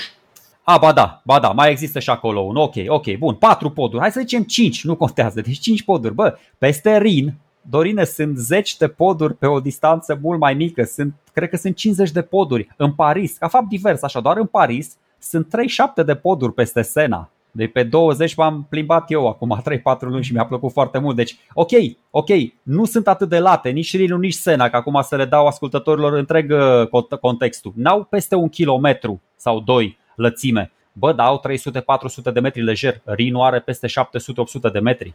Mm-hmm. Deci asta spun hai un pic, vedeți infrastructura. Bă, pe de altă parte, fii atent ce tare, bă, dacă n-ai poduri, n-ai autostrăzi, n-are cum să te invadeze nimeni, n-ajunge nimeni la tine. Deci, e, și Hadrian a gândit-o, bă, decopertăm totul, nu mai trece niciun barbar peste Dunăre, lasă frate, să, să, să rămână ruși acolo, exact. la Nipru, la Donț, nu mai vin la noi.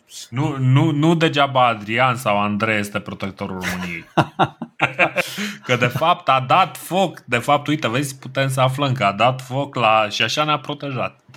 Nu, bă, deci nu, e mare lucru, mare lucru. Podul ăsta, podul ăsta e mare lucru și într-adevăr l-a, l-a ajutat pe, pe Traian. De data asta n-a mai folosit niciun pod de vase sau poate a folosit, cred că tot două poduri de vase pentru că sursele ne spun că cel mai probabil a venit cu coloana asta principală peste podul ăsta de piatră din sud și a mai venit pe două, a venit cu o coloană prin est și cu o coloană prin vest pentru că voia nu doar să-l înconjoare pe, pe Decebal, voia să-i și taie posibilitatea de colaborare și de comunicare cu eventualii aliați. Da. Adică dacă te duci și asta, ți-am zis, n-am înțeles de ce s-a dus el prin Oituz, că să te duci prin Oituz, în fine, s-a dus pe Siret, pe Trotuș, după aia prin Oituz. Putea să se mai ducă, știi că ți-am spus, ideea e să mergi tot timpul pe malul unei ape. Uh-huh. Și poate, na, Siretul, Trotul și Oituzul sunt mai mari decât Putna și poate și decât Buzău, că sunt niște râuri mai jos prin care putea să intre mai, mai repede. Dar, din nou, uh, au găsit ăștia nu știu ce castru, nu știu ce ruine pe acolo prin Oitu și au zis, bă, gata, a scris și Ptolemeu de Castra Pretoriana sau nu știu cum se chema localitatea aia și au zis, gata, a trecut Traian pe aici, gata, pe aici, ăsta uh-huh. e mhm. traseul. Uh, în, uh, în Moezia, cum ziceam, uh, Decebal a, a încercat să-l oprească pe, pe Traian, nu i-a reușit. Uh, Traian este primit, deci chiar înainte să facă inaugurarea podului de la Drobeta, evident că se putea trece, dar era destul chill și că trebuia să folosești un vas. Uh, Traian trece cu, cu un minimum de trupe în, în Banat, Uh, pe, pe columnă ne este, ne este arătat că e primit de niște, uh, niște daci care par prietenoși. Deci, cumva, concluzia la care, la care se ajunge cu interpretarea columnei este că uh, ăștia sunt supuși daci ai romanilor, care sunt, să zicem, uh, deja în teritoriul controlat de, de romani și care îi sprijină în efortul uh, de război. Uh, aparent, cel puțin din, din ce se înțelege din columnă, Decebal este cel care atacă fortificațiile romane, scenele 93-95, dar uh, Traian își obține prima faptă de eroism, contraatacând, conducând el însuși o trupă de cavalerie. Asta în scenele 96-97. Uh, și de-abia după aceea, deci de-abia după ce are loc confruntare între, între ceva trupe din, din ceva fortificații romane și, uh, și daci. De-abia după aceea uh, e inaugurat podul de, de la Drobeta, ceea ce înseamnă că Traian primește întăriri. Și acum problema pe care mi-am pus-o eu este, ok, bun, că acum ne este prezentat pentru prima oară podul, uh, podul în, uh, în columnă, dar ca idee, este clar că oricât de bine a planificat el, Traian nu a planificat suficient de bine sau uh, este clar că au fost totuși niște înfruntări înainte să fie suficient de bine pregătit exact. și Decebal, Decebal a încercat să profite de faptul că nu e suficient de bine uh, pregătit Traian. Pregătirile lui Traian depindeau și de ce face Decebal și Decebal, ați văzut, a, reușește să fie destul de imprevizibil în anumite momente și greu de citit chiar și de către Traian. Dar, deci să zicem că în ăștia 3 ani, din 102 până în 105, Decebal reușește să strângă puțin rândurile, da, încheie ceva tratate cu celelalte triburi dacice, deși, vedeți, ce ne spune Cassius Dio, că atunci când Traian decide să pornească chiar împotriva lui Decebal, foarte multe căpetenii dacice, poate și alea, poate și Carpii, Costoboci, ăia din Moldova, pe unde trece ca să ajungi la Oitus, trebuie să te duci până la jumătatea Moldovei, poate și ăia trec cumva de partea romanilor. Și vedeți, asta e ideea. Când îți trece, nu îți trece doar căpetenia, căpetenia trece cu toți oamenii lui. Da. Deci Decebal, Decebal cel mai probabil, e o estimare a mea, n-am mai văzut-o pe la... Eu cred că nu se putea baza nici pe jumătate din oamenii uh, pe care s-a bazat în 101-102. Eu cred că mai mult de 15.000 de oameni nu cred că mai avea. Și oricât de optimist ar fi fost, adică eu cred că și-a dat seama că n-are nicio șansă. Așa că ne și zice ca să zic, el cere pace încă o dată, imediat, și cere pace și cere pace și cere pace cum face și, și în primul război, dar mm.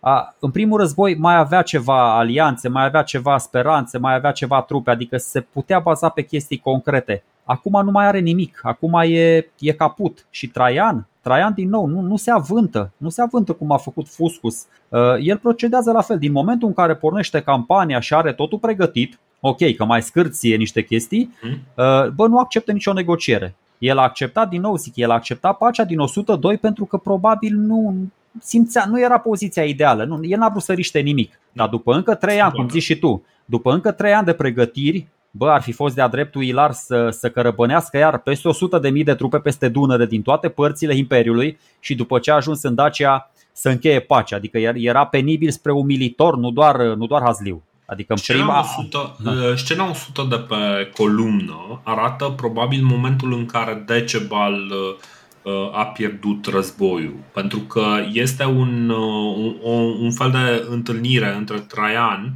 și uh, o, o delegație, să zicem, multinațională. Cel mai probabil sunt uh, posibili aliații al lui Decebal, care se întâlnesc cu Traian și Traian le, le spune într-un mod uh, uh, foarte prietenos eu am venit să eliberez aceste pământuri uh, și uh, cei care vor, uh, se vor amesteca cu mine vor păți ceea ce nu au pățit în viața lor și nu își credeau că se va întâmpla vreodată. Ca să parafrazez. Așa. Bun. Uh, dar ăsta este Traian, da? Nu vorbim despre ceva ce se întâmplă recent. Eu, uh. eu, eu înțeleg acum cum se întâmplă, înțeleg că și Decebal, cred că conștientiza faptul că the writing was on the wall, ca să zic mm-hmm. așa. Era, era evident pentru toată lumea că era doar o chestiune de timp până când Traian îl va învinge pe Decebal încă o dată. Și de data asta, din păcate, pentru Decebal va fi o victorie decisivă. Uh, eu m-am uitat și eu, din nou, eu nu văd acolo decât niște, niște lupte, niște munți, niște marșuri ale armatei romane, niște confruntări, incendii, asedii de cetăți. Nu-mi dau seama de foarte multe detalii, Na, nu sunt expert în interpretarea columnei, asta ce văd acolo o la bicală, o mhm. ala așa. Uh, ce am mai citit pe alți arheologi, de exemplu, ăștia spun că au ajuns din nou în orăștie romanii uh-huh. au asediat a doua oară cetatea de la Costești și că săraca ei a doua oară cucerită, după ce în 102 probabil îi fusese restituită lui Decebal cu condiția ca ăsta să-i, uh, să se angajeze să-i distrugă zidurile. Doar că Decebal nu o face și acum cumva îi distrugă ăștia zidurile în 106 sau, sau în 105. Mhm. Asta, vezi, încă nici asta nu știu. Pentru că, din nou, el începe campania în 105 destul de târziu, dar pentru că pleacă uh, de la Roma în iunie, nu în martie, cum făcuse în 101, nu are, nu are timp fizic să cucerească și Sarmizegetusa tot în același an. Da? Dacii totuși rezistă. Ok, așa disperați, fără speranță, nu contează, dar sunt totuși dârji acolo. Și campania, iar trebuie să treacă iarna, iar ajungem în 106 și acum are loc atacul final asupra Sarmizegetusei în 106, nu în 105. În 105 uh, Traian doar strânge lațul și au loc tot felul de bătălii din astea. Mai cuceresc ăștia o cetate, mai un incendiu, mai o confruntare, dar, dar uh, de bine de rău, dacii rezistă foarte bine, rezistă până la finalul anului. Da. Bă, bravo lor! Deci, uh, sunt într-adevăr, cum spuneai tu, foarte multe scene care ne arată marșul lui, cel mai probabil prin Oltenia, conform uh, acestor cititori în uh, ghioc uh, care se uită pe, pe columnă, cititorii în columnă. Uh, exact. Da, e, e marșul prin Oltenia și scrie așa mare pe aici, Oltenians și e un praz desenat acolo, deci e clar. Uh, nu e cazul de așa ceva, evident, dar uh, asta este supoziția pe uh, celor care interpretează columna și uh, probabil, deci asta e, e un pic frustrant. Probabil dacă am fi avut comentariile lui Traian uh, uh, pe, pe tema asta, am fi înțeles uh, mai bine care sunt locurile pe care le vizitează pe columnă, ce se discută la consiliile de război descrise pe columnă, ce, ce înseamnă fiecare interacțiune între, între armata romană și armata dacă sau între soldați și, și el însuși am fi înțeles mult mai bine. Chiar dacă ar fi fost o notă propagandistică, așa cum am avut în cazul lui Cezar. Exact, uh, asta spun maestre, la ce nivel de propagandă, bă, noi nu ne dăm seama, nu ne dăm seama. Eu cred că Traian ar fi fost în stare să scrie în comentariile lui că s-a înțeles cu Consiliul lui de Război numai din priviri, n-a fost nevoie de șoapte de voci și cred că a levitat până la Sarmizegetusa, n-a călcat pe pământ dacic deloc, deci a plecat din Moese, a levitat până la Sarmizegetusa și a bătut pe toți doar cu privirea. Deci nu serios, adică sunt, mă gândesc că e posibil la cât de prost, la cât de prost scrie Traian, cred că putea să bage și chestia asta. se poate, se poate. Uh, în orice caz, uh, foarte multe scene uh, pe, pe columnă lună de pe la 111 până pe la 124 sau ceva de genul ăsta sunt dedicate asediului Sarmisegetuzei Regia și asta e confirmat că e Sarmisegetuza Regia pentru că um, se, sunt identificate diverse sanctuare care erau, uh-huh. care erau pe acolo. Deci, cel mai probabil asta este uh, cu Sarmisegetuza Regia. Uh, care este uh, supoziția? Este că Uh, foarte probabil uh, Traian și-a petrecut foarte mult timp încercând să-și pregătească logistic, uh, să-și aducă armata cât mai aproape de, de inima Imperiului Dac și, sau regatului Dac și um, um, probabil că au fost și ceva, și ceva scene mai, mai complicate, însă a reușit să facă acest lucru și să și la un moment dat, foarte probabil uh, majoritatea dacilor care încă mai luptau, încă mai, mai rezistau, s-au strâns în uh, Sarmisegetuza Regia și au încercat să-i reziste lui, uh, lui Traian. Și rezistă. O foarte multă vreme rezistă. Rezistă câteva și... luni bune, Dorine. Adică da. imaginează că ești înconjurat din toate părțile da? Dușmanul are din nou, are superioritate numerică, are mașini de război, îți escaladează zidurile din toate părțile, îi respingi, vin iar cu forțe proaspete, rămâi fără apă, ești complet slăit de puteri. Noi nu ne putem imagina ce a fost acolo. A fost crimă și pedeapsă și, bă, până la urmă, oricât de, nu știu, și cei mai dârzi apărători. Deci cedezi până la urmă, n-ai ce face. Exact. Dar... Ceea, ce, ceea ce este clar explicat pe, pe columnă și asta, asta este destul de clar pentru că se vede că uh, uh, sunt distruse alimentarea cu apă, e distrusă alimentarea cu apă a Sarmisegetuzei, după care ne arată că uh, dacii se uită rugători spre cer și, din nefericire pentru ei, nu plouă, rămân fără apă și ajung să se predea. Însă, printre ei, nu este de ceva.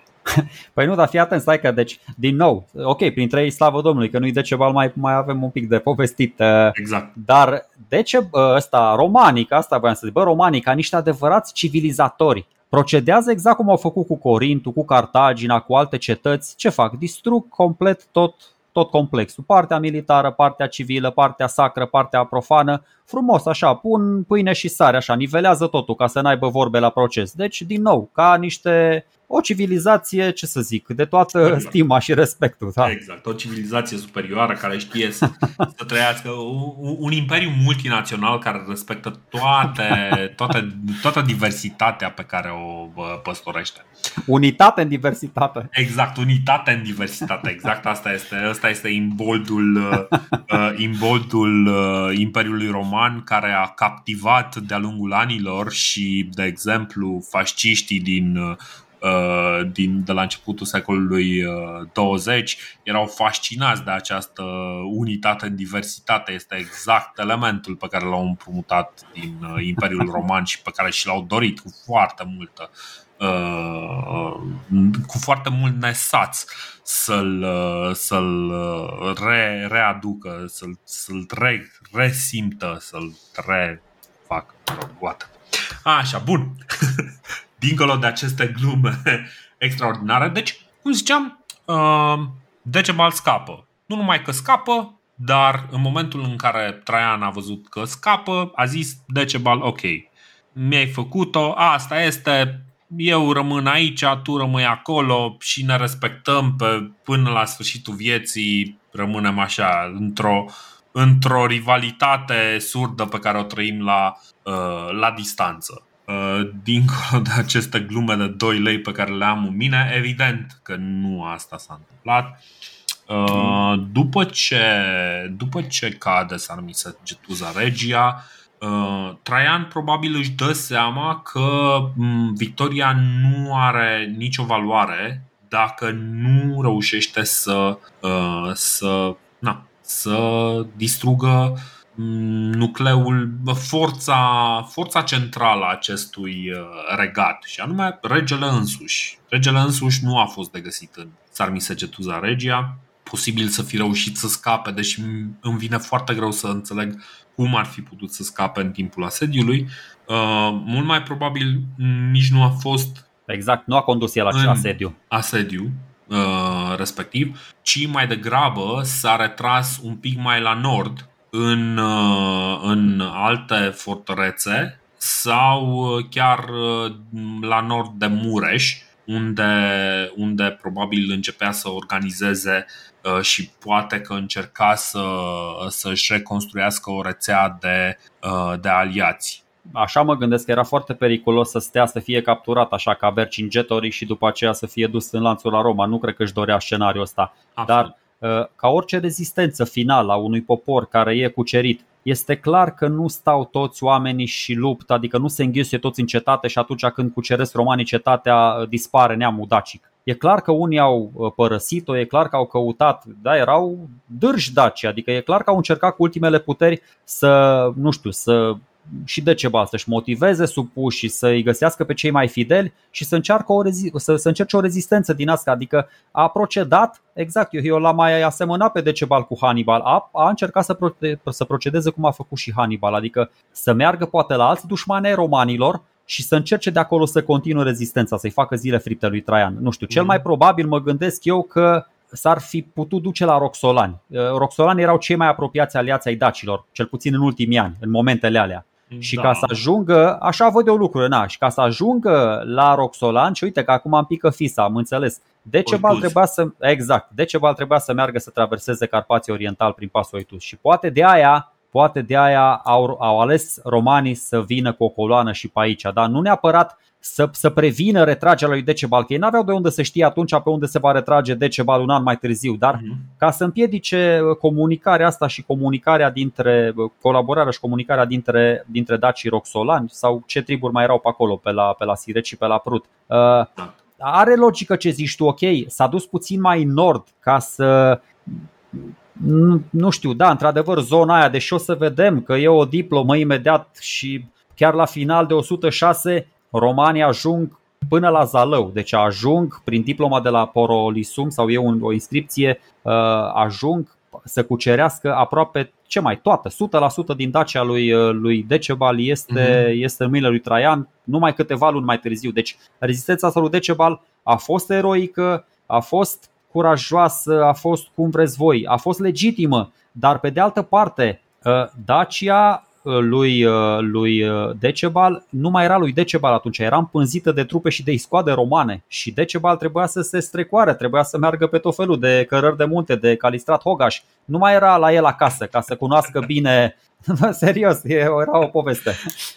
Ăștia nu mai știu, mă. Ăștia au în uh, manualul de clasa 7 au uh, niște mizerii scrise de Bine, mă, na, fac, fac niște glume și cu Harry Potter, Bine. dacă vreți, Așa, sau Lord of the Rings. Deci asta zic. Uh, romanii își dau seama de intențiile astea lui Decebal pe care le spui tu și, bă, trimit niște călăreți, trimit un detașament în urmărirea lui. Bă, ce face? Scapă ăsta? Păi ce faci să tăiem, uh, să-i tăiem uh, capul șarpelui, adică să, să strivim rău de la rădăcină, cum, mm-hmm. cum ziceai și tu. Și, na, fiind uh, plină de trupe romane Dacia, asta e. Pe cărările astea ascunse pe care era Decebal, îl, îl găsesc, îl dibuiesc. Uh, na, îl înconjoară până la urmă, îl găsesc. Și aici are loc momentul ăsta super, super dramatic. Bă, din nou, e foarte faină istoria, ți-am spus. Ai, ai parte de niște povești și dacă stai și te uiți un pic și încerci să înțelegi în profunzime cum stau lucrurile, deci Decebal, bă, nici în ruptul capului cred că n-ar fi acceptat să meargă în lanțuri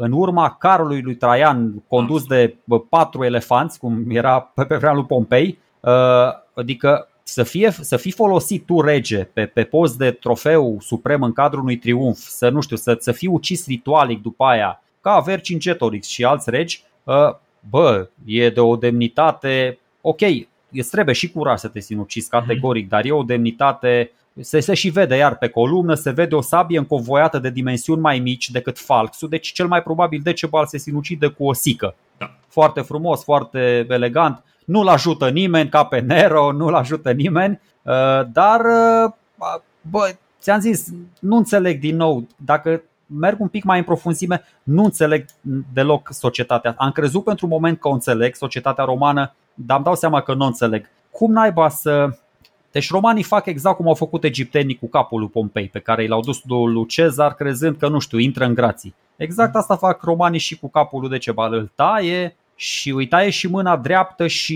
îi le duc lui Traian. Și Traian trimite capul ăla mai departe la Roma ca să ce? Ca să îl vadă toți, tot, toată plebei, ca nu știu ce să, să vadă romanii că la, cum zice Pliniu, zice Pliniu, are, are un citat foarte tare, zice că l-a alungat nu doar din domnie, l-a alungat și din viață. Are o epistolă, Pliniu, mai încolo, eu scrie, nu știu ce, am și citatul, dar încă n-am ajuns la el. Uh, și îi spune că, bă, așa s-a încheiat epopeea regelui Dac. Dar uh, nu înțeleg cum naiba, le plăceau zombielor din Roma să vadă Oricum Decebal după o lună, două, săracul nu mai arăta Decebal Era un cap din ăla decrepit, era un cap de craniu, cu vorba unui prieten din copilărie Făcea o glumă cu cap de craniu.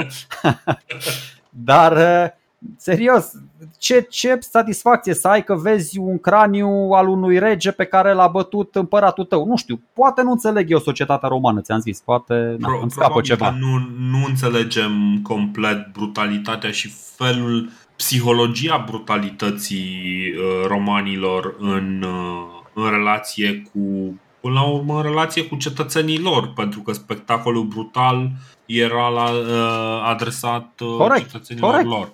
Exact. Uh, nu prea înțelegem genul ăsta de apetit, dar asta nu înseamnă că nu este în noi. Aia e foarte important.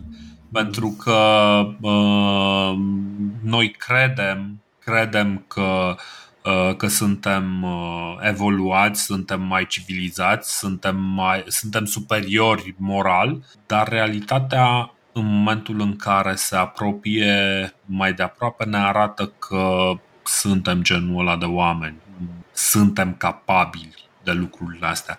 Așa că, da, într-adevăr, e, e un lucru pe care avem luxul de a nu-l înțelege. Și bă, pentru chestia asta mă bucur. Poate uneori nici nu trebuie să coborâm mai adânc în, în problema asta. Moartea lui Decebal este un spectacol uh, foarte important pentru, pentru Traian. El ocupă uh, un segment de vreo, nu știu, 8-9 scene, ceva de genul ăsta. Uh, foarte mult pentru, pentru columnă. I-a arătat cum își ia adio de la trupe, în cale că pleacă pe cal probabil să, să caute sprijin, sprijin militar în altă parte. O parte din oamenii lui se sinucid, neacceptând să rămână supuși Romei, alții însă îi se supun lui, lui Traian și îl informează cel mai probabil de plecarea lui Decebal și de intențiile lui și după aceea avem scena în care trupa ala lui Tiberius Claudius Maximus este, este trimisă în căutarea lui Decebal și sugestia că Decebal se sinucide. Pentru că, în mod sigur, se sinucide pentru că uh, nu. A, așa nu cred și eu. Așa cred și eu. Deși pe stela funerară, că o să vedem, e descoperirea asta de la Cavala, mai, mai recentă, de secol 20, pe stela aia funerară asta spune că el l-a prins, adică, mă rog, fardează un pic adevărul, se dă mare uh, de mm. curionul ăsta și zice, băi, eu da, da, da, da, da, da. Așa, zice așa. Deci, uh, stela asta funerară este locul unde este practic inscripția de la mormântul băiatului ăsta.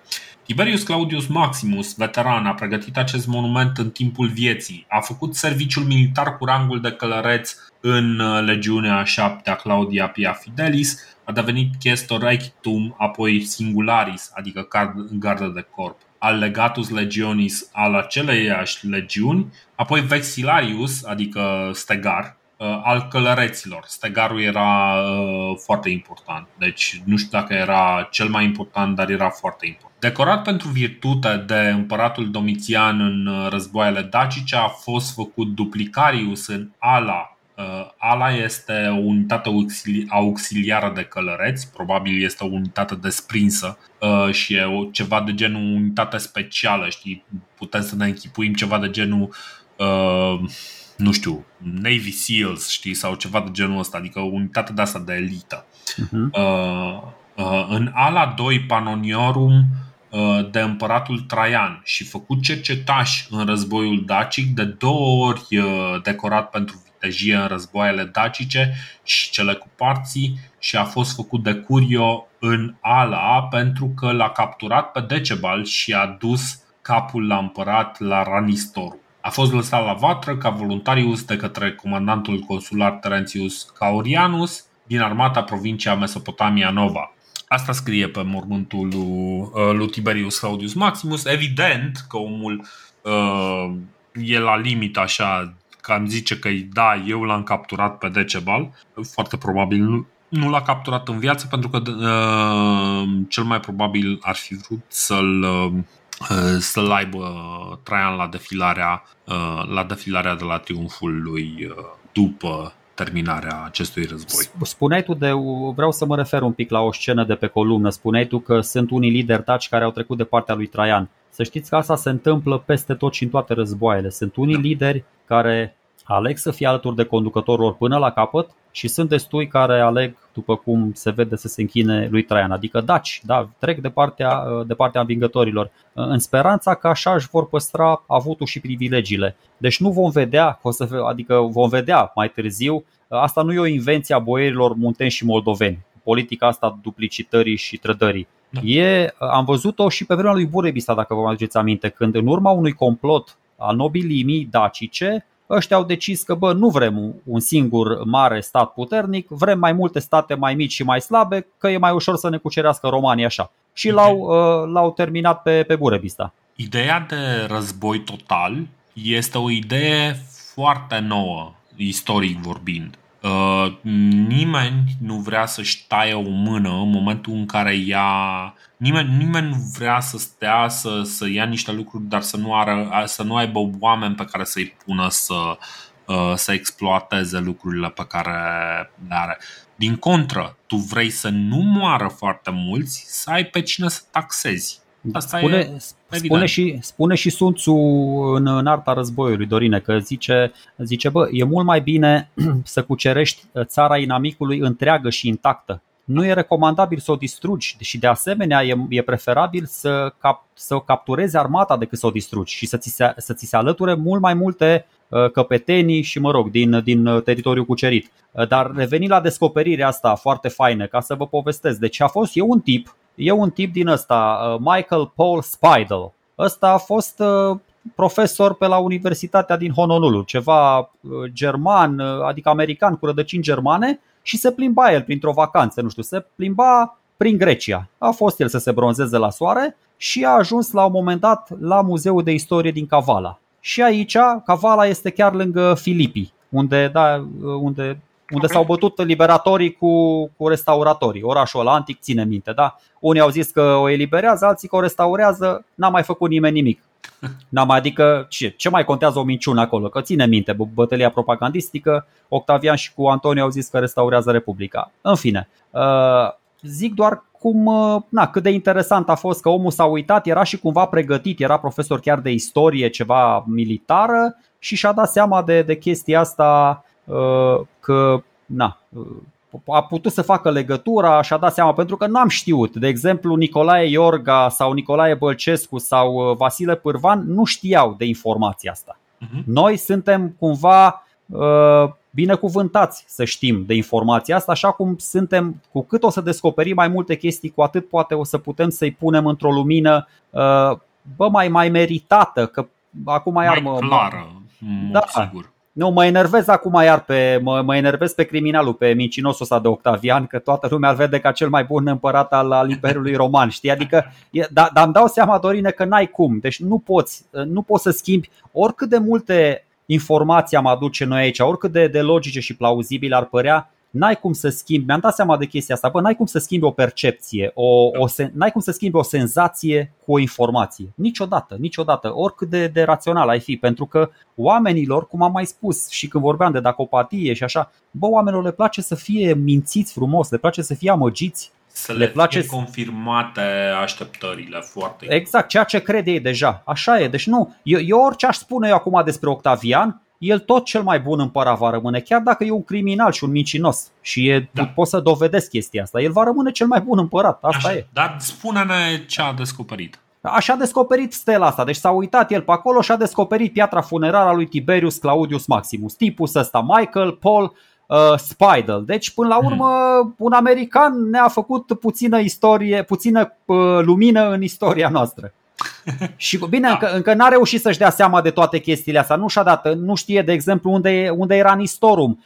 Adică s-au făcut cercetări, uh, a fost făcut de Curion. Tipul ăsta de Curionul e cel care comandă, că până la urmă, de la Stegar a ajuns și de Curion. De Curionul e ăla care comandă ale, adică o, e unitatea asta de cavalerie formată din 10 oameni și 10 cai. Na, dacă ai cavaler, ai și cal sub tine. Și de Curionul e cel mai tare. Ăștia Uh, cum zici tu, trupa de elită, uh, ca să-l găsească pe Decebal, care era și el pe cal, au trimis, da, uh, Traian a trimis cavaleria după el, l-au prins, ți-am zis, mi se pare o exagerare, nu e chiar adevărat ce zice, pentru că dacă, dacă chiar l-ar fi prins pe Decebal, sigur, sigur, sigur, nu-l omora, Adică sigur ar fi primit ăsta Tiberius Maximus mai multe onoruri din partea lui Traian dacă l aducea viu și nevătămat și în lanțuri eventual, nu doar un cap și o mână dreaptă, că n-avea nicio logică, dar uh, ți-am zis, uh, nici nu știi de unde obții tot felul de informații din astea utile și uite, în Cavala încă se mai află, deci acolo se află piatra asta funerară, e ca uh, asta, sabia lui Ștefan cel Mare, când am fost în Istanbul la Palatul Topkapı, Bă, era o mie de arme uh, turcești acolo la palat, toată lumea se înghesuia la sabia lui Ștefan cel Mare. Deci, na, tot așa istoria noastră de pe alte meleaguri. Uh, băi, da, foarte important și no, uh, pe această, pe această cumva notă trebuie să recunoaștem un pic tristă este până la urmă eroul nostru uh, că vrem, că nu vrem e dacă stăm să ne uităm la lucrurile astea și din afară, dacă nu am fi români, ne-am uitat la o poveste de genul ăsta destul de clar. Ok, poate că zvonurile despre agresiunile lui Decebal sunt un pic exagerate. Uh, omul pare că se apără, apără un popor, un popor care uh, Uh, mulți, uh, mulți interpretează că a fost uh, complet decimat. Așa, a, ăsta este un element foarte, foarte important pe care probabil o să-l discutăm în următoarele episoade, poate nu chiar astea de acum, dar cele peste 5 luni, 6 luni, 10 luni. O să tot vorbim despre acest aspect. Este, din punctul meu de vedere, este strigător la cer, strigător la cer ideea că, uh, că întregul uh, popor dacic este decimat, distrus uh, și eliminat complet, dus în lanțuri din, din Dacia. Foarte puțin probabil. Corect, dar dacă vezi, eu tot așa, mai am un termen de comparație. Ce a făcut Cezar în Galia? Acolo o cincime sau o pătrime din popor, așa spun specialiștii, s-a cam dus pe apa sâmbetei. Da. Deci e probabil ca și în Dacia. Ok, nu tot, Doamne ferește, nimeni n-a spus asta, dar bă, un sfert ah, din populație. Ba, zis. Ah, ok, da, bine știu, știu și istoricul care a lansat chestia asta și cumva s-a marșat mult pe, o să vorbim despre el, dar l-aș fi spus acum, dar am un lapsus ca să nu creadă ascultătorii că sunt intenționat misterios. Da. Ah, îmi scapă acum. Dar să ne uităm un pic la romani. Romanii și-au pregătit, adică au făcut mai întâi, au demilitarizat Oltenia, Banatul, adică era destul de pustie zona încă înainte să intre în arcul carpatic. Și chiar dacă era destul de pustie, încă tot are niște supuși cu care se întâlnește înainte de războiul cu Decebal care sunt clar daci, care sunt clar în zona de dincolo de Dunăre și tot așa, știi? Adică Man, și, și dacă, uite, să, să presupui, uite, las de la mine, să zicem că au ucis toți bărbații, bă, tot rămân femeile. Tot rămân femeile dace care duc neamul mai departe. Exact. Deci nu se pune problema. Nu contează, o, dacă și cu un roman, lasă, că, na. Băi, femeile dace fac orice pentru pace. Se sacrifică, asta e. Împat cu dușmanul, împat cu dușmanul, ca să totul pentru pace. Oh, deci, okay. no, în fine, hai să, hai să terminăm un pic într-o, hai, într-o hai notă. Deci, de, deci, ca și idee, uh, victoria lui, uh, uh, lui Traian este acum considerată totală. Probabil uh, uh, decapitând uh, lider, liderii uh, daci, a ajuns în situația în care a devenit unic stăpânitor. Ni se spune după aceea că, cum îi spune, că nu va mai returna teritoriul Iazigilor, că, că practic va păstra tot teritoriul care fusese odată al Iazigilor, îl păstrează în, în noua provincie pe care o formează. O să vorbim un pic mai în detaliu probabil nu în uh, episoadele următoare, pentru că probabil în episoadele următoare vom continua povestea de, din perspectiva romană, dar uh, ne vom reîntoarce la povestea asta uh, un pic, un pic mai încolo, cred. Nu știm exact, încă nu, nu avem un, un plan clar de abordare. Singurul lucru pe care pot să-l zic este că, da, e o victorie grea, e o victorie muncită, este ca un uh, 1-0 uh, în minutul 121, știi? Pe un, ter- pe un teren greu. Pe un, pe un teren foarte dificil și uh, totuși în cele din urmă lucrurile sunt foarte, prof- foarte sunt profitabile oarecum pentru, pentru Traian. Uh, Traian zice că uh, înneacă între, întreaga Romă cu aurul Daci. Uh, se estimează, și asta este o, o, o estimare uh, foarte pesimistă, care reduce de 10 ori dimensiunile pe care ni le, uh, ni le dau cronicile antice. Se estimează că ar fi undeva la 165 de tone de aur și 331 de tone de argint care sunt întoarse în, în Roma destul de mult. Uh, se pune accent și pe faptul că este găsită uh, averea lui Decebal. Decebal aparent, uh, cu ajutorul unui trădător. De fapt, am putea chiar să citim fragmentul, okay. fragmentul respectiv, nu? Comorile lui Decebal zice așa Astfel Dacia a fost supusă romanilor, iar Traian a întemeiat acolo orașe. Comorile lui Decebal au fost și ele descoperite, chiar dacă erau ascunse sub râul Sargeția, care curgea în apropierea palatului său. cu ajutorul unor prizonieri, Decebal schimbase cursul râului și săpase o groapă în albia lui în care aruncase un număr mare de obiecte de argint și aur și altele prețioase care rezisteau la umezeală. A pus peste ele pietre, le-a acoperit cu pământ, iar în cele din urmă a readus râul în albia sa. I-a mai pus pe aceiași prizonieri să-i ducă și... Uh, nu știu exact ce să-i ducă, și alte lucruri asemănătoare în, uh, în peșteri, iar după aceea i-a ucis ca să nu poată divulga secretul. Dar Bicilis, unul din apropiații lui care știa ce se întâmplase, a fost prins și a vorbit despre toate acestea.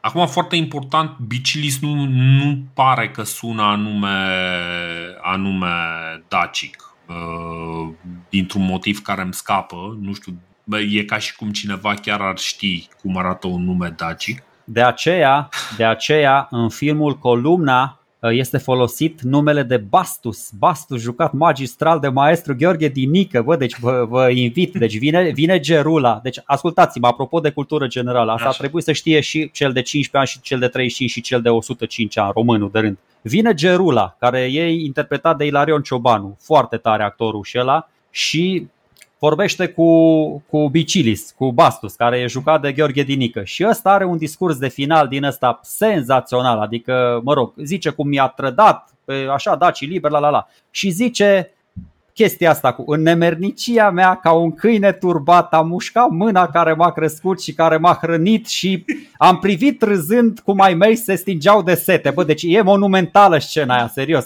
Și eu, deci Bastus ăsta Bicilis recunoaște că le-a spus romanilor na, unde erau uh, conductele cu apă, unde era ascunsă, deci toată chestia asta. Deci ca în nemernicia mea ca un câine turbat. Asta e o chestie genială, știi, pe care, care se folosește cumva în folclorul nostru. Pentru, zic asta pentru cei mai tinerei care ne ascultă și care...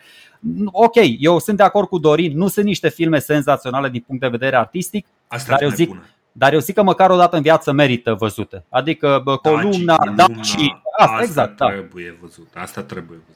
Deci uitați-vă și o, din nou spun, știu că Dorin poate nu e de aceeași părere, nu, nu sunt atât de departe de adevăr precum ați crede. Nu, nu sunt atât nu, de deci departe. A, astea, uh, filmul cu Burăbista este un, uh, un tip de dezastru uh, separat. Este, este un cu totul alt tip de dezastru. Uh, film, filmele astea, Daci și Columna, sunt făcute cu alt simț de răspundere, altfel nu au aceeași uh, blagorie uh, patriotardă fără substanță. Există ceva substanță acolo. Okay? Bă, aia, aia, aia zic. Deci sunt, fii atent. Nu, nu sunt nici niște capodopere, nu sunt Troia sau uh, Uh, The Gladiator, să nu vă închipuiți, dar sunt niște filme care pot fi urmărite cap-coadă. Adică. Deci fii atent, Dorine, ce, fii atent. Bă, știu, eu, eu, am, eu am niște, niște uri din astea personale, dar sunt destul de adânci. Bă, exact asta și Octavian e un tip pe care îl urăsc din toți strănunchii. Nu înțeleg de ce, nu, nu înțeleg. Deci exact asta a făcut și Octavian, ca, ca un câine turbat în nemernicia lui.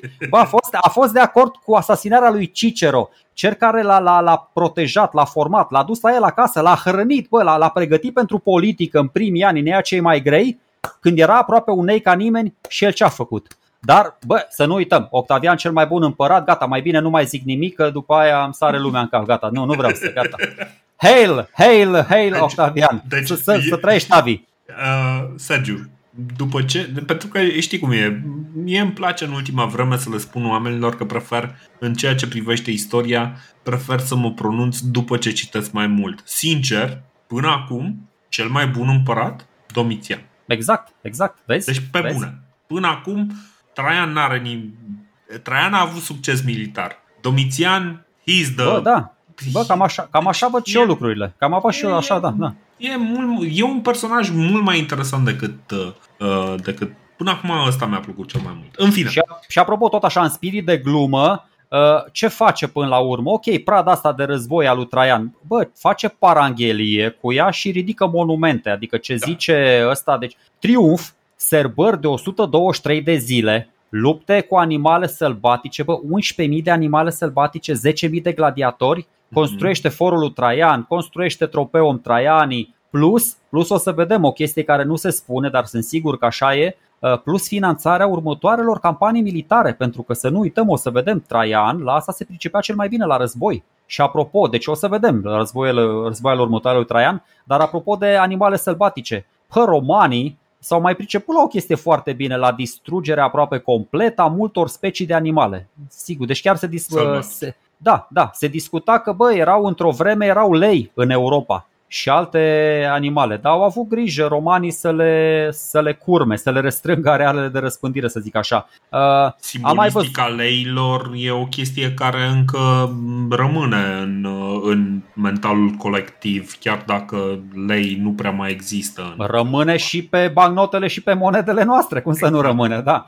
Uh, am mai văzut la toți istoricii chestia asta cu însănătoșirea finanțelor Imperiului cu aurul dacic. Am văzut, am, deci, asta, deci asta e o citat, o să-l însănătoșirea finanțelor Imperiului, scuze, finanțelor zdruncinate ale Imperiului. Da? Adică fără, fără aurul dacic intra în colaps Imperiul Roman. Nu știu, așa o fi. Da? Am... Finanțe zdruncinate aparent de Domitian, dar Exact, exact, asta spun. Cine a făcut probabil cele mai costisitoare campanii, cel mai, cele mai costisitoare lucrări de amenajare în zona Dunării?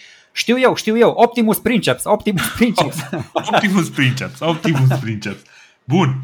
Uh, o să lăsăm povestea lui, uh, lui Optimică pe aici, uh, pentru că este un moment foarte bun. O să, o să stăm un pic peste concluzii, poate o să mai tragem niște concluzii în episodul următor, poate o să vorbim despre următoarea campanie.